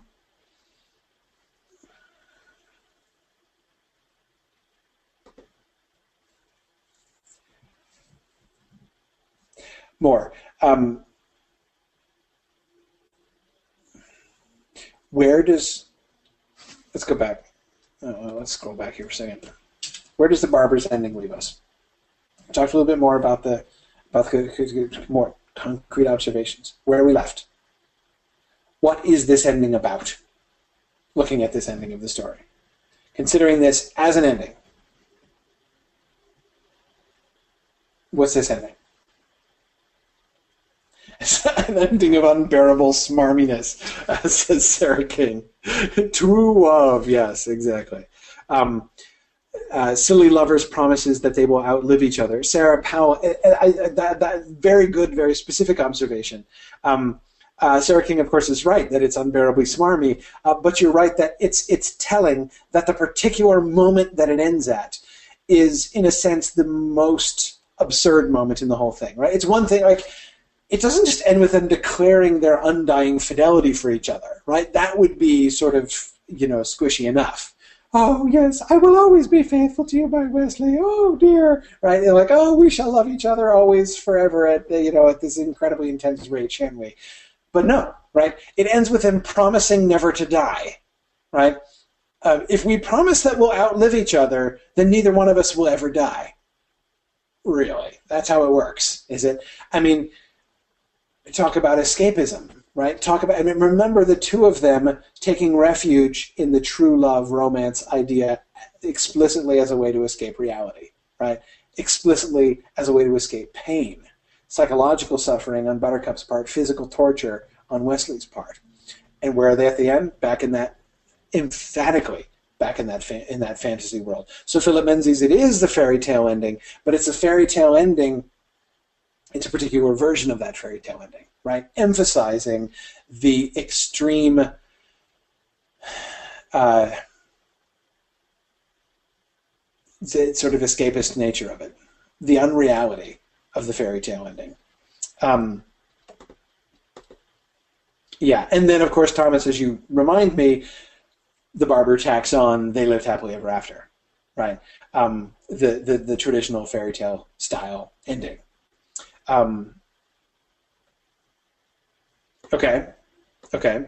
Um, so good, Michael. There's Michael. Thank you, Michael. I can see you trying to refine. I, I like your conclusion, by the way. I'm just I'm I'm, I'm trying to push uh, for observations here. Um, uh, uh, and, you, and, you, guys understand why I'm doing this, right? This is I this is you know um, this is me being all pedantic and literature professory, right? You can only make conclusions based on observations it's really dangerous to read something, form an impression, and then just go with it, right? That's why we've been doing the analysis that we've been doing. That's why I, I, I you know, am so insistent on close reading the way that I do things, because you can come up with an impression and, and you know, and, and you can kind of spin a story from something, but what does that mean? Like, what is it good for? If it's if you can't root it explicitly, if you can't point to where it comes from in the story, then it might just be you. I mean, you just might be, might be, you know, living in your own, you know, sort of fantasy world there, which is fine. Like the story you come up with might be interesting, um, but it doesn't really help us understand the book. Anyway, that that's that's you know, again my end pedantic literature teacher moment. Um, as if I ever end pedantic literature teacher mode. Uh, but anyway, um, uh, okay, so Michael. Anyway, I was coming back, Michael, to your to your good observations. Um, uh, it's uh, so you're talking about um, okay, sort of the rate of decline in those. That in uh, the barber doesn't doesn't wind down at all, right? It, it, sort of ends on this high note, and they lived happily ever after.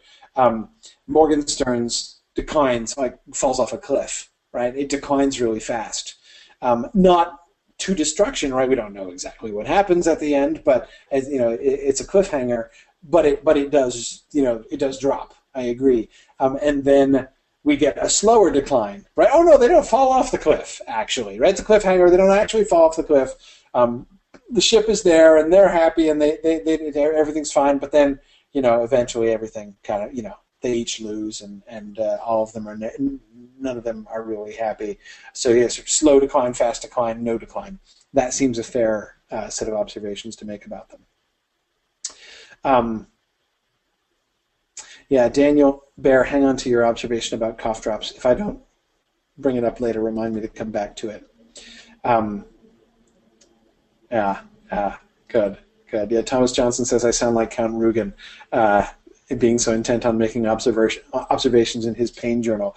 I mean, yeah, the guy was a sadistic freak, but uh, uh, but he was a, he was a scrupulous collector of information and drawer of conclusion. I mean, his uh, his uh, his methods were, were, were entirely admirable. Um, yeah, uh, good, good. Um, yeah. Yeah, Brianna, of course, is pointing out how Buttercup's baby ends with a literal cliffhanger. Uh, yeah, yeah, yeah, that's true. Um,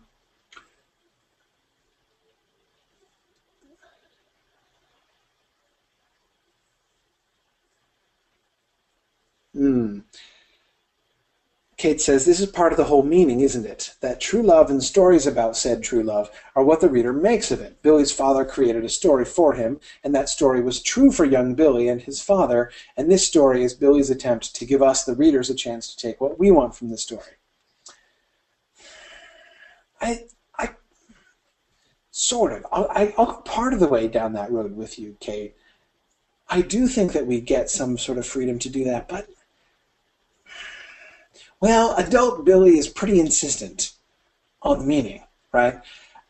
Now, Kate, I don't think that totally undermines your point. I think if we step back further and talk about sort of Goldman, the, the author, or sort of the overall frame, the very outside frame of this story, we might still be left, right? Because in a sense, we have Billy the Kid's response, right, to the story, and then we have, um, uh, and then we have adult Goldman's response, very strong response to the story.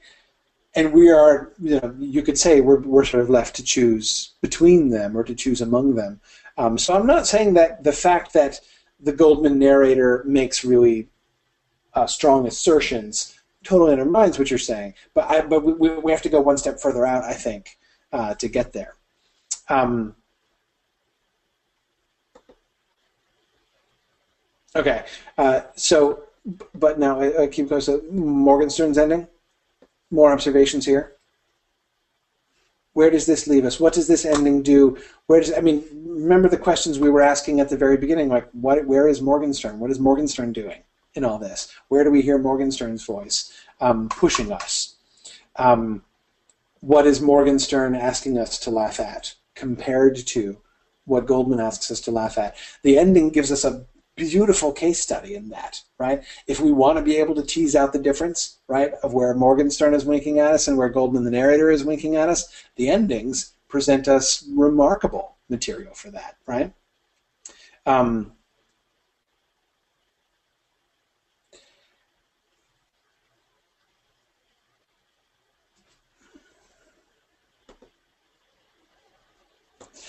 Michael says, It seems unnecessary and pointless to have this bit added only to stop the narrative abruptly.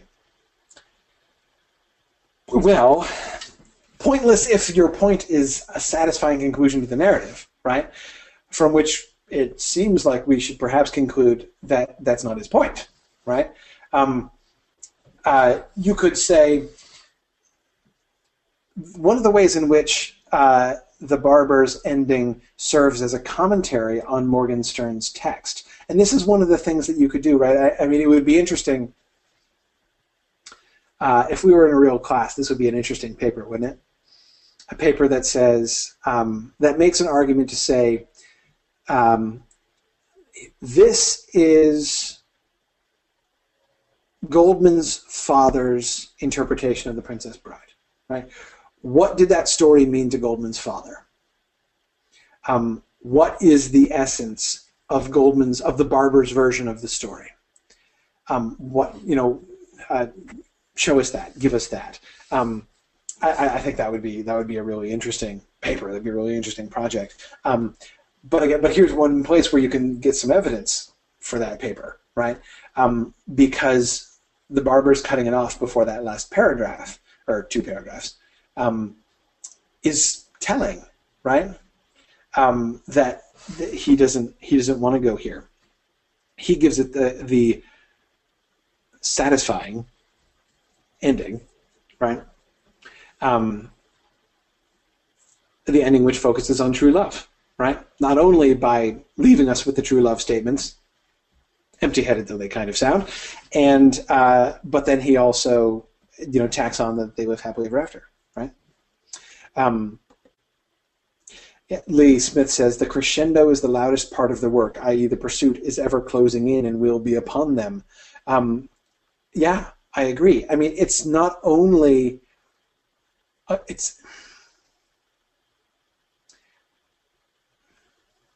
it's an ominous, you know. Well, I guess I mean all cliffhangers are ominous, right? I mean, there's no time at which you're hanging off a cliff that that isn't ominous.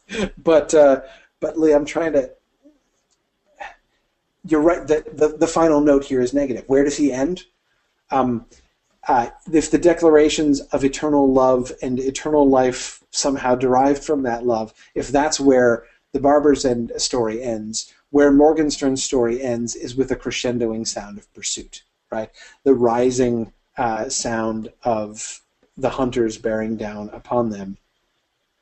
Um, yeah, yeah. Brian uh, Yoder says it's almost as though we still haven't reached the final climax.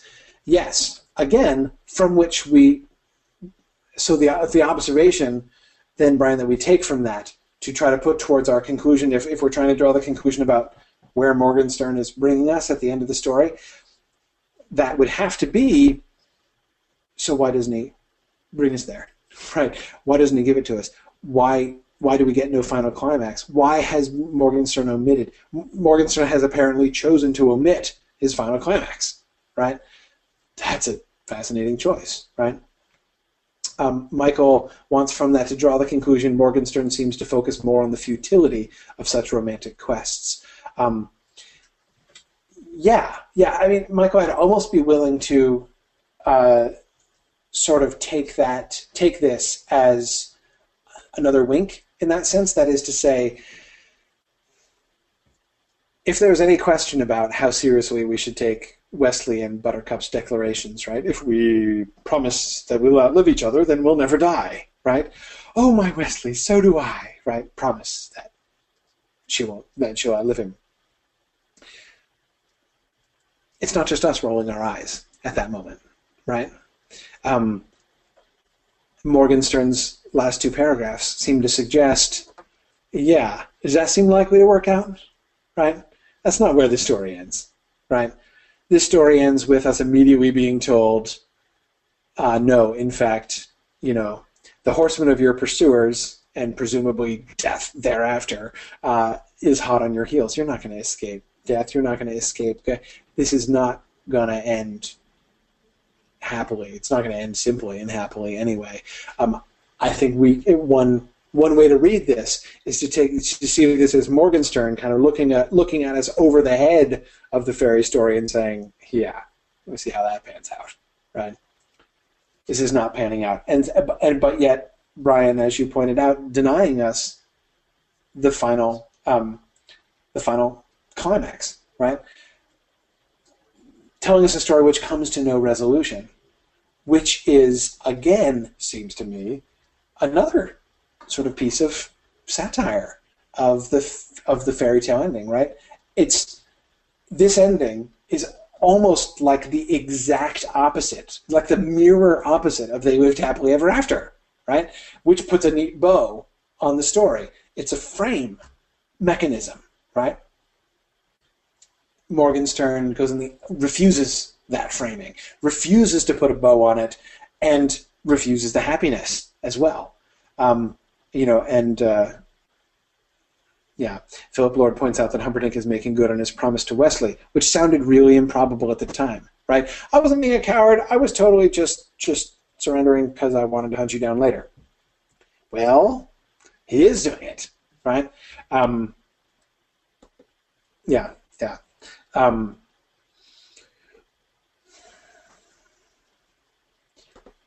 Goldman's ending. What do we do with this? Where does this leave us? Um,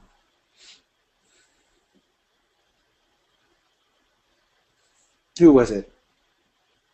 Philip? Brian? Who was it who was making the point about the cough drops? Daniel. Daniel. Yeah, thank you, Daniel. Daniel just said cough drops. Excellent. Yeah, yeah. Um, Daniel asked the question before Does the reference to cough drops at the end there undermine the love thing? Right? You know, I really do think that love is the best thing in the world, except for cough drops. That doesn't necessarily have to undermine the thing about love, but it, it does invite us to laugh, right? Uh, I mean, I don't think we need to see that as like a solemn rejection of love, right? That would be an exaggeration, but we are invited to laugh at the idea that love is the best thing in the world, right? Um, I don't think this is an earnest endorsement of cough drops at the expense of love, um, but uh, um, yeah, Arthur says for Goldman, love is love is trivial. Um, it does, of course, return to Miracle Max as the sort of moral compass of the book, right? That's, again, totally willing to buy that. I am so happy to concede that Valerie and Miracle Max, about whom we've not talked at all, are, are really the centerpieces of the book. I, again, I, I think I could get behind that argument. Um, uh, yeah, yeah. Now, Thomas points out that, of course, the love and cough drops line comes from comes from uh, from from from Max who is actually in a substantive, loving relationship. Yeah, and relatively long-standing. Um, yeah, yeah. You know, I, I, I get you know. So the fact that we're nodding back to that, Thomas, I am willing to accept that as reason to think he's not undermining love here. He's contextualizing his comment about love. In fact, okay, Thomas, we can from that build. Um, we, we can from that build a counter argument, a, a significant counter argument, right? By quoting Miracle Max in the last paragraph. And you know, it's saying, I do think love is the best thing in the world. Um, and then he quotes Miracle Max, and in quoting Miracle Max, he's not undermining the statement that love is the best thing in the world, but contextualizing it, right? Um, because Miracle Max is the one who is, if you're going to go to anybody in this book for romantic advice, it's got to be Miracle Max and Valerie, right? I mean, there's, there's, no question that the two of them have, like, by far the best, really, you know, the most uh, uh, uh, the, the, the, the, the highest quality relationship in the book. If you're going to get you're to get marital advice from anybody, it's going to be them, right? So, I, I, I mean, although the actual letter of what he says there, except for cough drops, does kind of undermine and invite us to laugh at love, the fact that we're laughing along with Max and Valerie, you know, maybe this is a kind of a witty endorsement of love. Um, I'm open. I'm open to that to that uh, to that argument. Um, uh,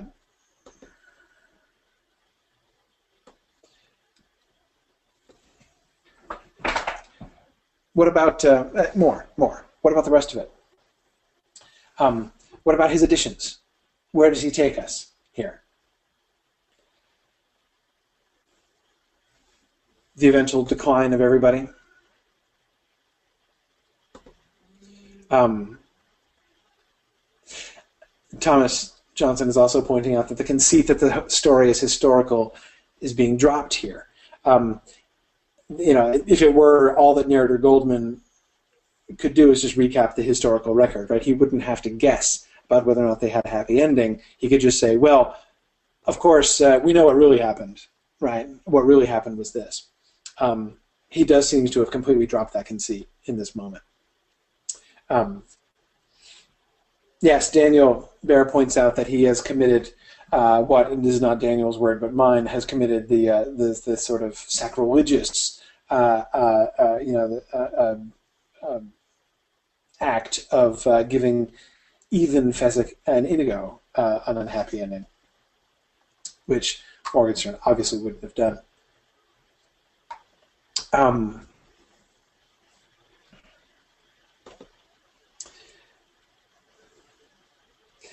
Sarah Powell says, This is Billy grown up, right? Still trying to maintain that Morgenstern is an amazing writer of the best story ever, while keeping his father's sense of an, of an appropriate fairy tale ending with a balance of short term success and long term troubles, right? You're right, Sarah. I mean, am drawing there, your, your, your comment is really interesting. It says a whole bunch of different things. One thing I draw from it he is going back and um, basically notice he's he's kind of correcting Morgenstern back to uh, back to his dad's version, not fully right. He qualifies his dad's version, but there is a bit of a, a reversion here to the previous version, right? Let me let me come in again. Um, the father said, "Morgenstern, your ending sucks. I'm not going to end with the with the with the with the crescendoing pursuit. We're going to end it. They lived happily ever after." Goldman, adult Goldman, also rejects Morgenstern's ending. The father and son agree on that, right? Now he doesn't just return to his father's reading. He doesn't say, "and they lived happily ever after." Um, he says, "I do think they got away. I don't think that the ending is the, the is you know I he he he he's, he roundly rejects the indeterminate and unhappy ending, um, sort of implicitly unhappy ending uh, to the story, to this, you know, uh, to this sequence. He he he, he, he rejects the, the, the bad climax that seems to be coming with the crescendo in pursuit, but he resists the happy happily ever after. Right. So you could say it's actually the bit that his father added that he rejects. Right. Um, he rejects the end they lived happily ever after and insists that no, that's not how things really work. Um, happily ever after doesn't really happen because eventually Buttercup's going to lose her looks, which also makes me I'm not quite as uncomfortable as the girls contemplating suicide line, but that also makes me a little uncomfortable. Um, Fezzik losing a fight, you know, Inigo getting whipped, and Westley never being able to sleep again. None of them end happily. Um, merely slapping and they lived happily ever after doesn't do it. Um, but yes, Neil, not happily ever after, but happy for quite a while. Yeah. Um, and then he comes back to his the real message is that life isn't fair. It's just fairer than death. That's all. More and yes, several of you are recalling, of course, the uh, uh, the relationship with his wife, right, and the, the, the, the, relevance of that for the frame and his question about love and his depiction of relationships. Um, yes, yes. Um, yeah, Brian Yoder says this makes me think that Goldman's insistence that Morgenstern was a master of narrative, while also talking about how terrible some parts were, was really Goldman misidentifying his father's mastery at making the story more bearable and interesting. Um, yes, yes while simultaneously resisting his father's abridgment. Right? His father was the one who abridged it. Um, Goldman's comment, this is Thomas Johnson again, uh, Goldman's comment that Buttercup will lose her looks seems to indicate that he recognizes that Westley and Buttercup's relationship is based on transient physical attraction, and that once that is gone, they'll be unhappy. Um, yeah, always potentially. Uh, again, that's where we're left with Buttercup, right?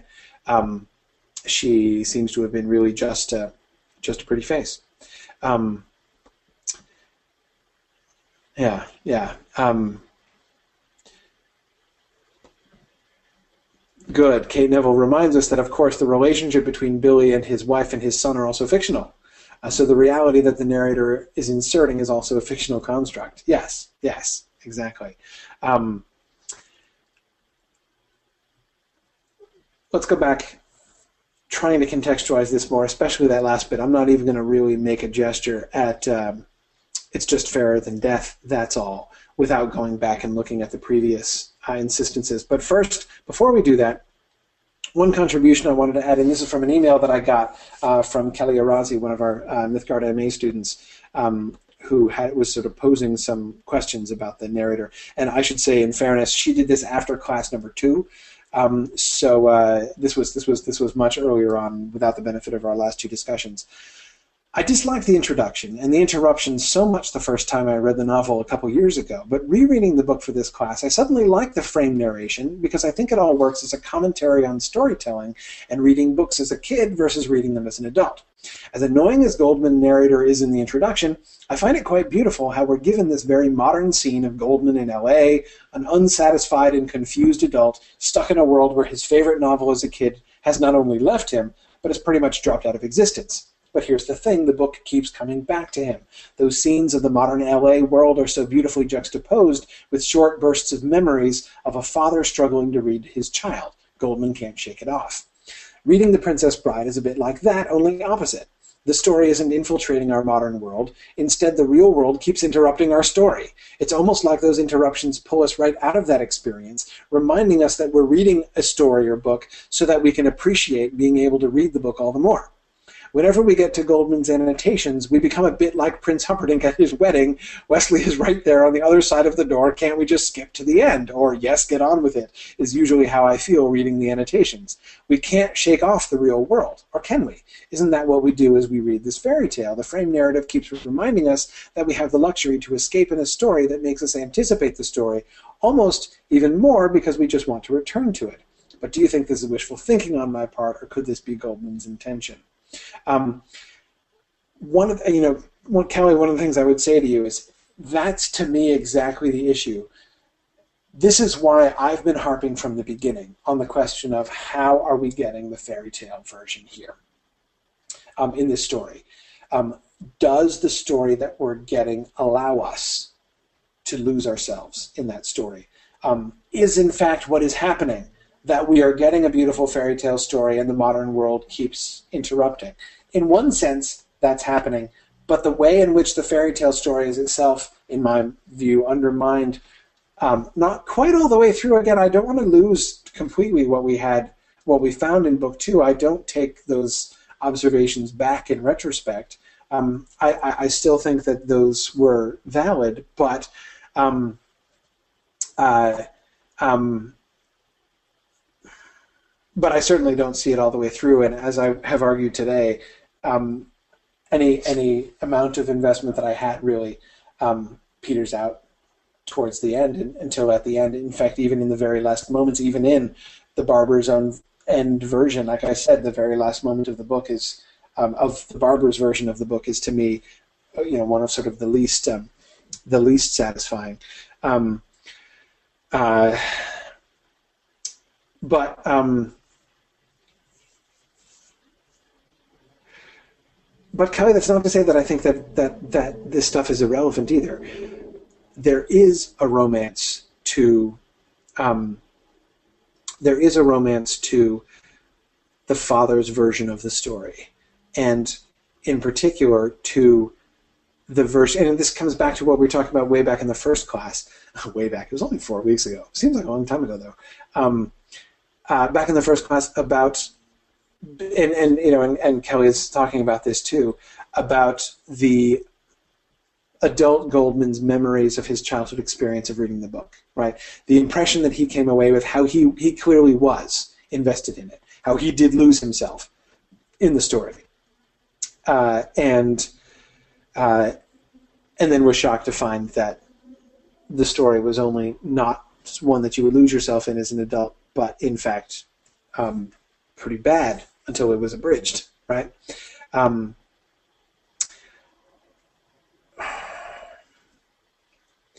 but that seems to me where the and again, I, yeah, I, I keep going back to Inigo and Fezzik, and in my mind, it's kind of interesting that ultimately, um, it's the male-male relationships that are the most important ones here. Um, the romantic relationship, you know, Buttercup and, and, and, and Westley, again, that doesn't, in my mind, really end up well the two most important relationships I think in this story are Inigo and Fezzik and the father and the son. And I kind of suspect that the Inigo and Fezzik ones are so important because they are connected to the father-son relationship. Of course, Inigo's story being explicitly a father-son relationship, um, but we we talked about even the sort of father-son dynamics in the Inigo and Fezzik relationship. Um, um, but I mean, even and, and even you know, so you've got the father-son thing and the the, the sort of the masculine camaraderie thing, and I in my mind, there's no question that the most genuinely moving, touching, and um, uh, uh, sort of enduring stories that I really lose myself in are those two, Inigo and Fezzik, and the uh, you know uh, uh, the the barber and and Billy. Um, uh, yeah, yeah. Sarah Lagarde suggests that The Revenge of the Swordmaker's Son may not be quite so suitable a book title as The Princess Bride. Um, well, no, not quite as catchy. A little more intimidating, you know, a little more off-putting, uh, but more accurate. More accurate. Um, uh, yeah. Uh, Kate says uh, this she'll agree with me that the father-son is the key. Um, maybe I'd have liked Buttercup more if she'd had a real relationship with one of her parents. Maybe I'd have liked Buttercup more if it was Goldman's mom reading to him. That is to say,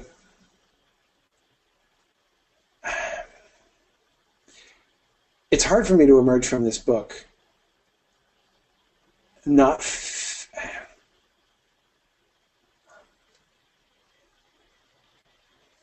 All right, let me just say what I'm going to say, and then I'll qualify it rather than trying to qualify it in advance.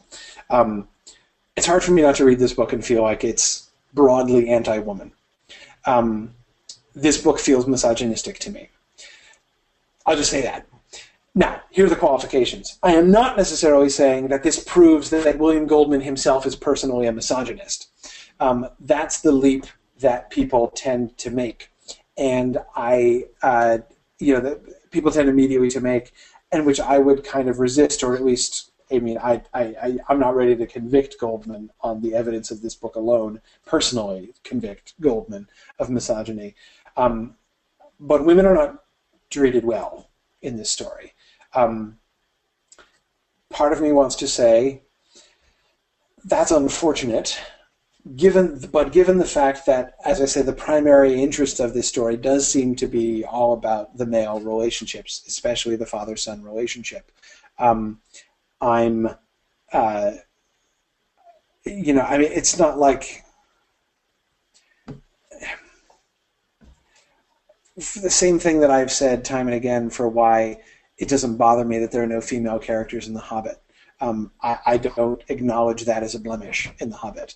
Um, I think that the you know the sort of the modern uh, the modern view of like that you know there has to be proper representation and uh, um, uh, and that you know all stories must treat like you know an appropriate palette of like gender and you know racial diversity, and it has to treat them all in a, in, a, in a particular way.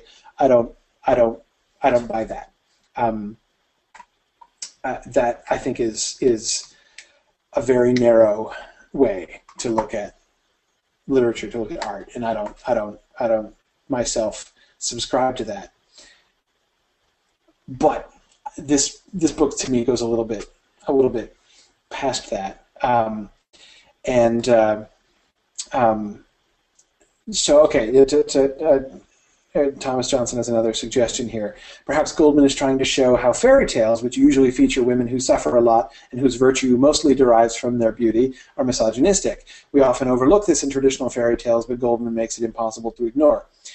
Thomas, that's an excellent example of why I'm not willing to convict Goldman himself and say this just proves that Goldman, the author, uh, is is is a misogynist, that he's that he's anti-woman. Uh, um, Kate says uh, she doesn't think necessarily misogynistic, perhaps more uh, a real admission that the author really doesn't understand the women in his life. Um, uh, interesting. Uh, Kate makes an interesting biographical point that uh, in real life, William Goldman has does not have any sons, but has two daughters. And within the fictional frame, he has substituted the two real daughters for one fictional son. Um, that is an interesting point, isn't it, Kate? Um, anyway, um, I uh, I don't. Um, yeah, yeah. Um, uh, right. No, I, I, think, I, Kate. I think that that's a that's an interesting way to think about it. And one of the reasons why, you know, Kate, I almost go in the same in a similar direction there with Tolkien in The Hobbit. Um, it's he's writing about an all male world. Well, I mean, dang it, Tolkien lived in an all male world a lot of the time. I mean, not at home, right? He had a wife and he had a daughter, um, but. Uh, uh, and he was raised by his but but again, it's not that he didn't know any women, um, but uh, but like you know, in a early half of the 20th century world of all male boarding schools uh, and and colleges, it's you know telling a story that happens within an all male world. That was a world they lived in, you know. That, uh, anyway, so I, I um, so again, Kate coming back to this idea of uh, of you know, sort of the story not going there. Um, I agree. He claims that uh, uh, Goldman claims that he seems almost to himself openly to protest that he doesn't really understand women. Um, uh, yeah, yeah, good. And Kate, of course, points out that Tolkien's daughter was his youngest born, um, and not really in the picture when we're talking about The Hobbit. Um, and we get more women in The Lord of the Rings. Agreed. Um, anyway, um,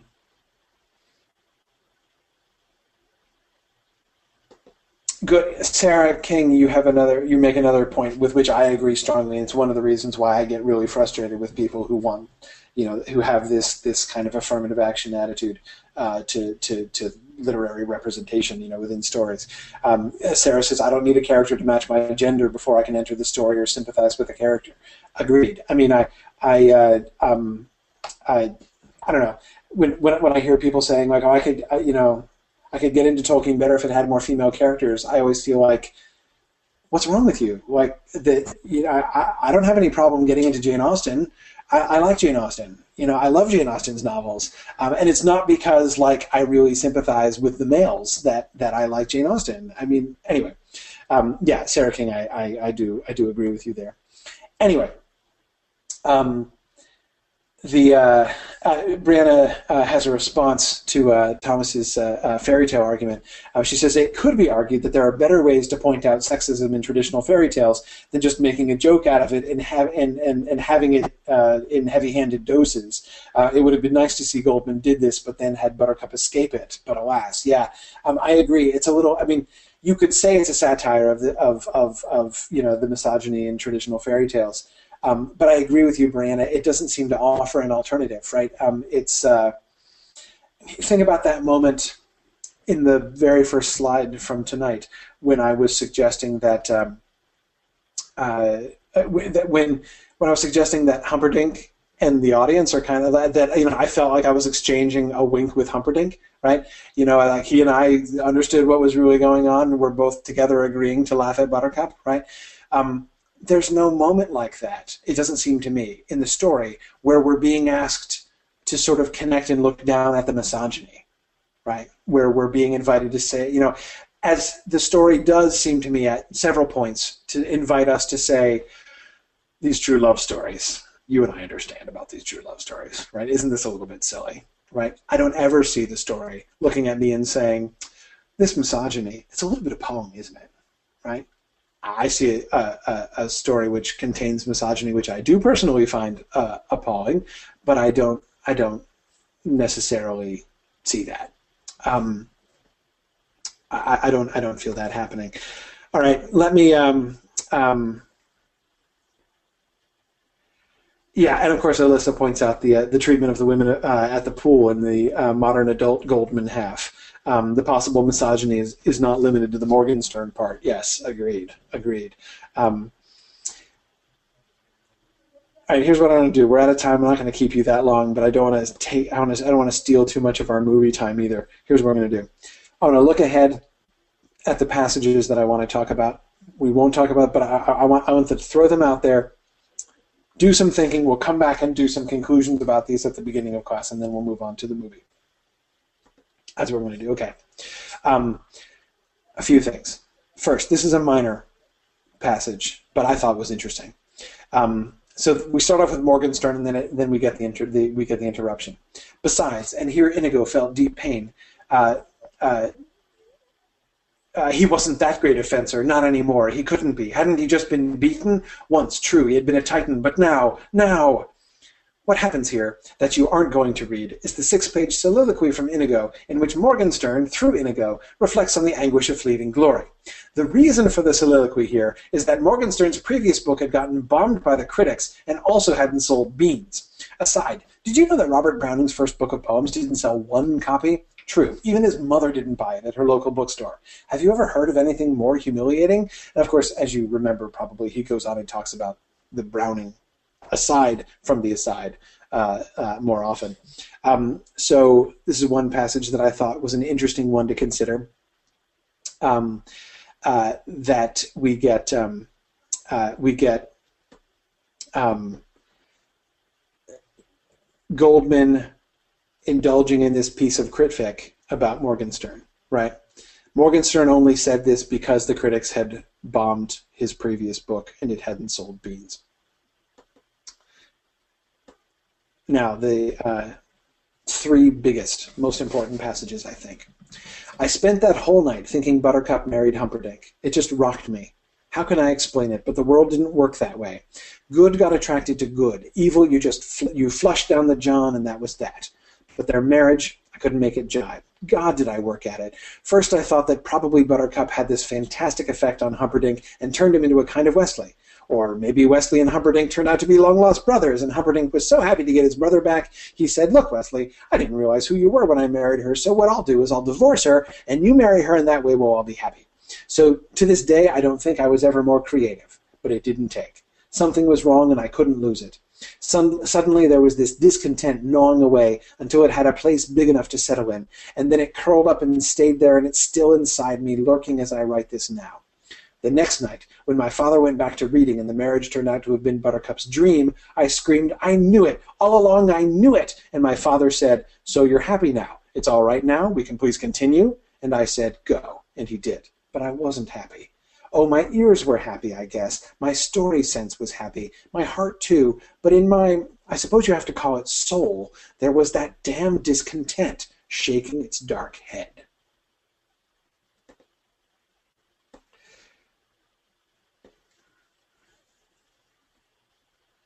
I think this must be it. That must be. I think there must have been a typo there. No, no, no, no, no. It's not. Sorry, it's not his father. We're talking about. It's his neighbor, the writer. Okay, uh, uh, and that's when she put her book down and looked at me and said, "Life isn't fair, Bill. We tell our children that it is, but it's a terrible thing to do. It's not only a lie; it's a cruel lie. Life is not fair, and it never has been, and it's never going to be." Would you believe that for me right then it was like one of those comic books where the light bulb goes on over Mandrake the magician's head? It isn't, I said, so loud I really startled her. You're right. It's not fair. I was so happy if I'd known how to dance, I'd have started dancing. Isn't that great? Isn't it just terrific? I think along about here, Edith must have thought I was well on my way toward being bonkers. But it meant so much to me to have it said and out and free and flying that was the discontent I endured the night my father stopped reading. I realized right then. That was the reconciliation I was trying to make and couldn't. And that's what I think this book's about. All those Columbia experts can spiel all they want about the delicious satire, they're crazy. This book says life isn't fair, and I'm telling you, one and all, you better believe it. That's what this book says, right? This book says life isn't fair. You mean he wins, Daddy? What did you read me this thing for? And I buried my head in my pillow and I never cried like that again, not once to this day. I could feel almost my heart emptying into my pillow. I guess the most amazing thing about crying, though, is that when you're in it, you'll think it'll go on forever, but it never really lasts half of what you think. Not in terms of real time. In terms of real emotions, it's worse than you think, but not by the clock. When my father came back, it couldn't have been even half an hour, even an hour later. So, he said, Shall we go on tonight or not? Shoot, I told him. Eyes dry, no catch in throat, nothing. Fire when ready. With Inigo? Let's hear the murder, I said. I knew I wasn't about to bawl again. Like Buttercup's, my heart was now a secret garden, and the walls were very high. Okay. what do we think about this? If you want to uh, come to your own conclusions here, where, uh, how do we fit this in? Think about his ending. Where do we get what is what is Goldman the narrator saying about this book? Where does and where where do we situate ourselves here? Do we buy what the narrator says? Are we supposed to be resistant to what the narrator is saying? We've been suggesting from the beginning that we're not accepting the narrator's voice as authoritative, right? It's a fiction. Um, you know, this is not biography he's telling. He's not being genuine with us here. Um, what conclusions do we draw? Where does this push us? Where does this leave us? Um, what are we? What do we take from this book? What, what does the book say to us, and how does this stuff? Um, this is, in my mind, one of the most interesting things that the frame does. Right? He insists within the frame of this book. Here's what the real story of the book is. Is that so? Um, where do we end up? So, okay. Um, I uh, um, we'll come back and do this next time. I, I tell you, we're going to be so efficient covering this at the beginning of class next time. You're all going to be amazed, and then we're going to go right to the movie. Um, so make sure you do watch the movie again. If you haven't seen it in years, definitely watch it again. Um, you know, after our uh, because I, because I want you to be able to do specific observations uh, and, and, particular points of comparison. Um, uh, the uh, uh, comparison between the book and the film are, are what I'm going to really want to do. Think about the Inigo and Fezzik story. Think about the Buttercup and Westley story. Think about the ending. Um, I want to. I, want to. I want to hear your observations. So. Um, those things next time. Thanks for joining me, everybody. Uh, I uh, I appreciate your your indulgence of me, uh, and we'll see. Yeah, Brian wrote, Brian Yoder is daring me uh, to be efficient. We'll see, man. I, I, okay, I can promise you'll be surprised. I hope you'll be surprised. I'll do my best. Uh, anyway, thanks everybody. Good night. I'll see you guys next. We'll be back home next week, so hopefully it'll be a little bit easier. thanks very much. Bye now.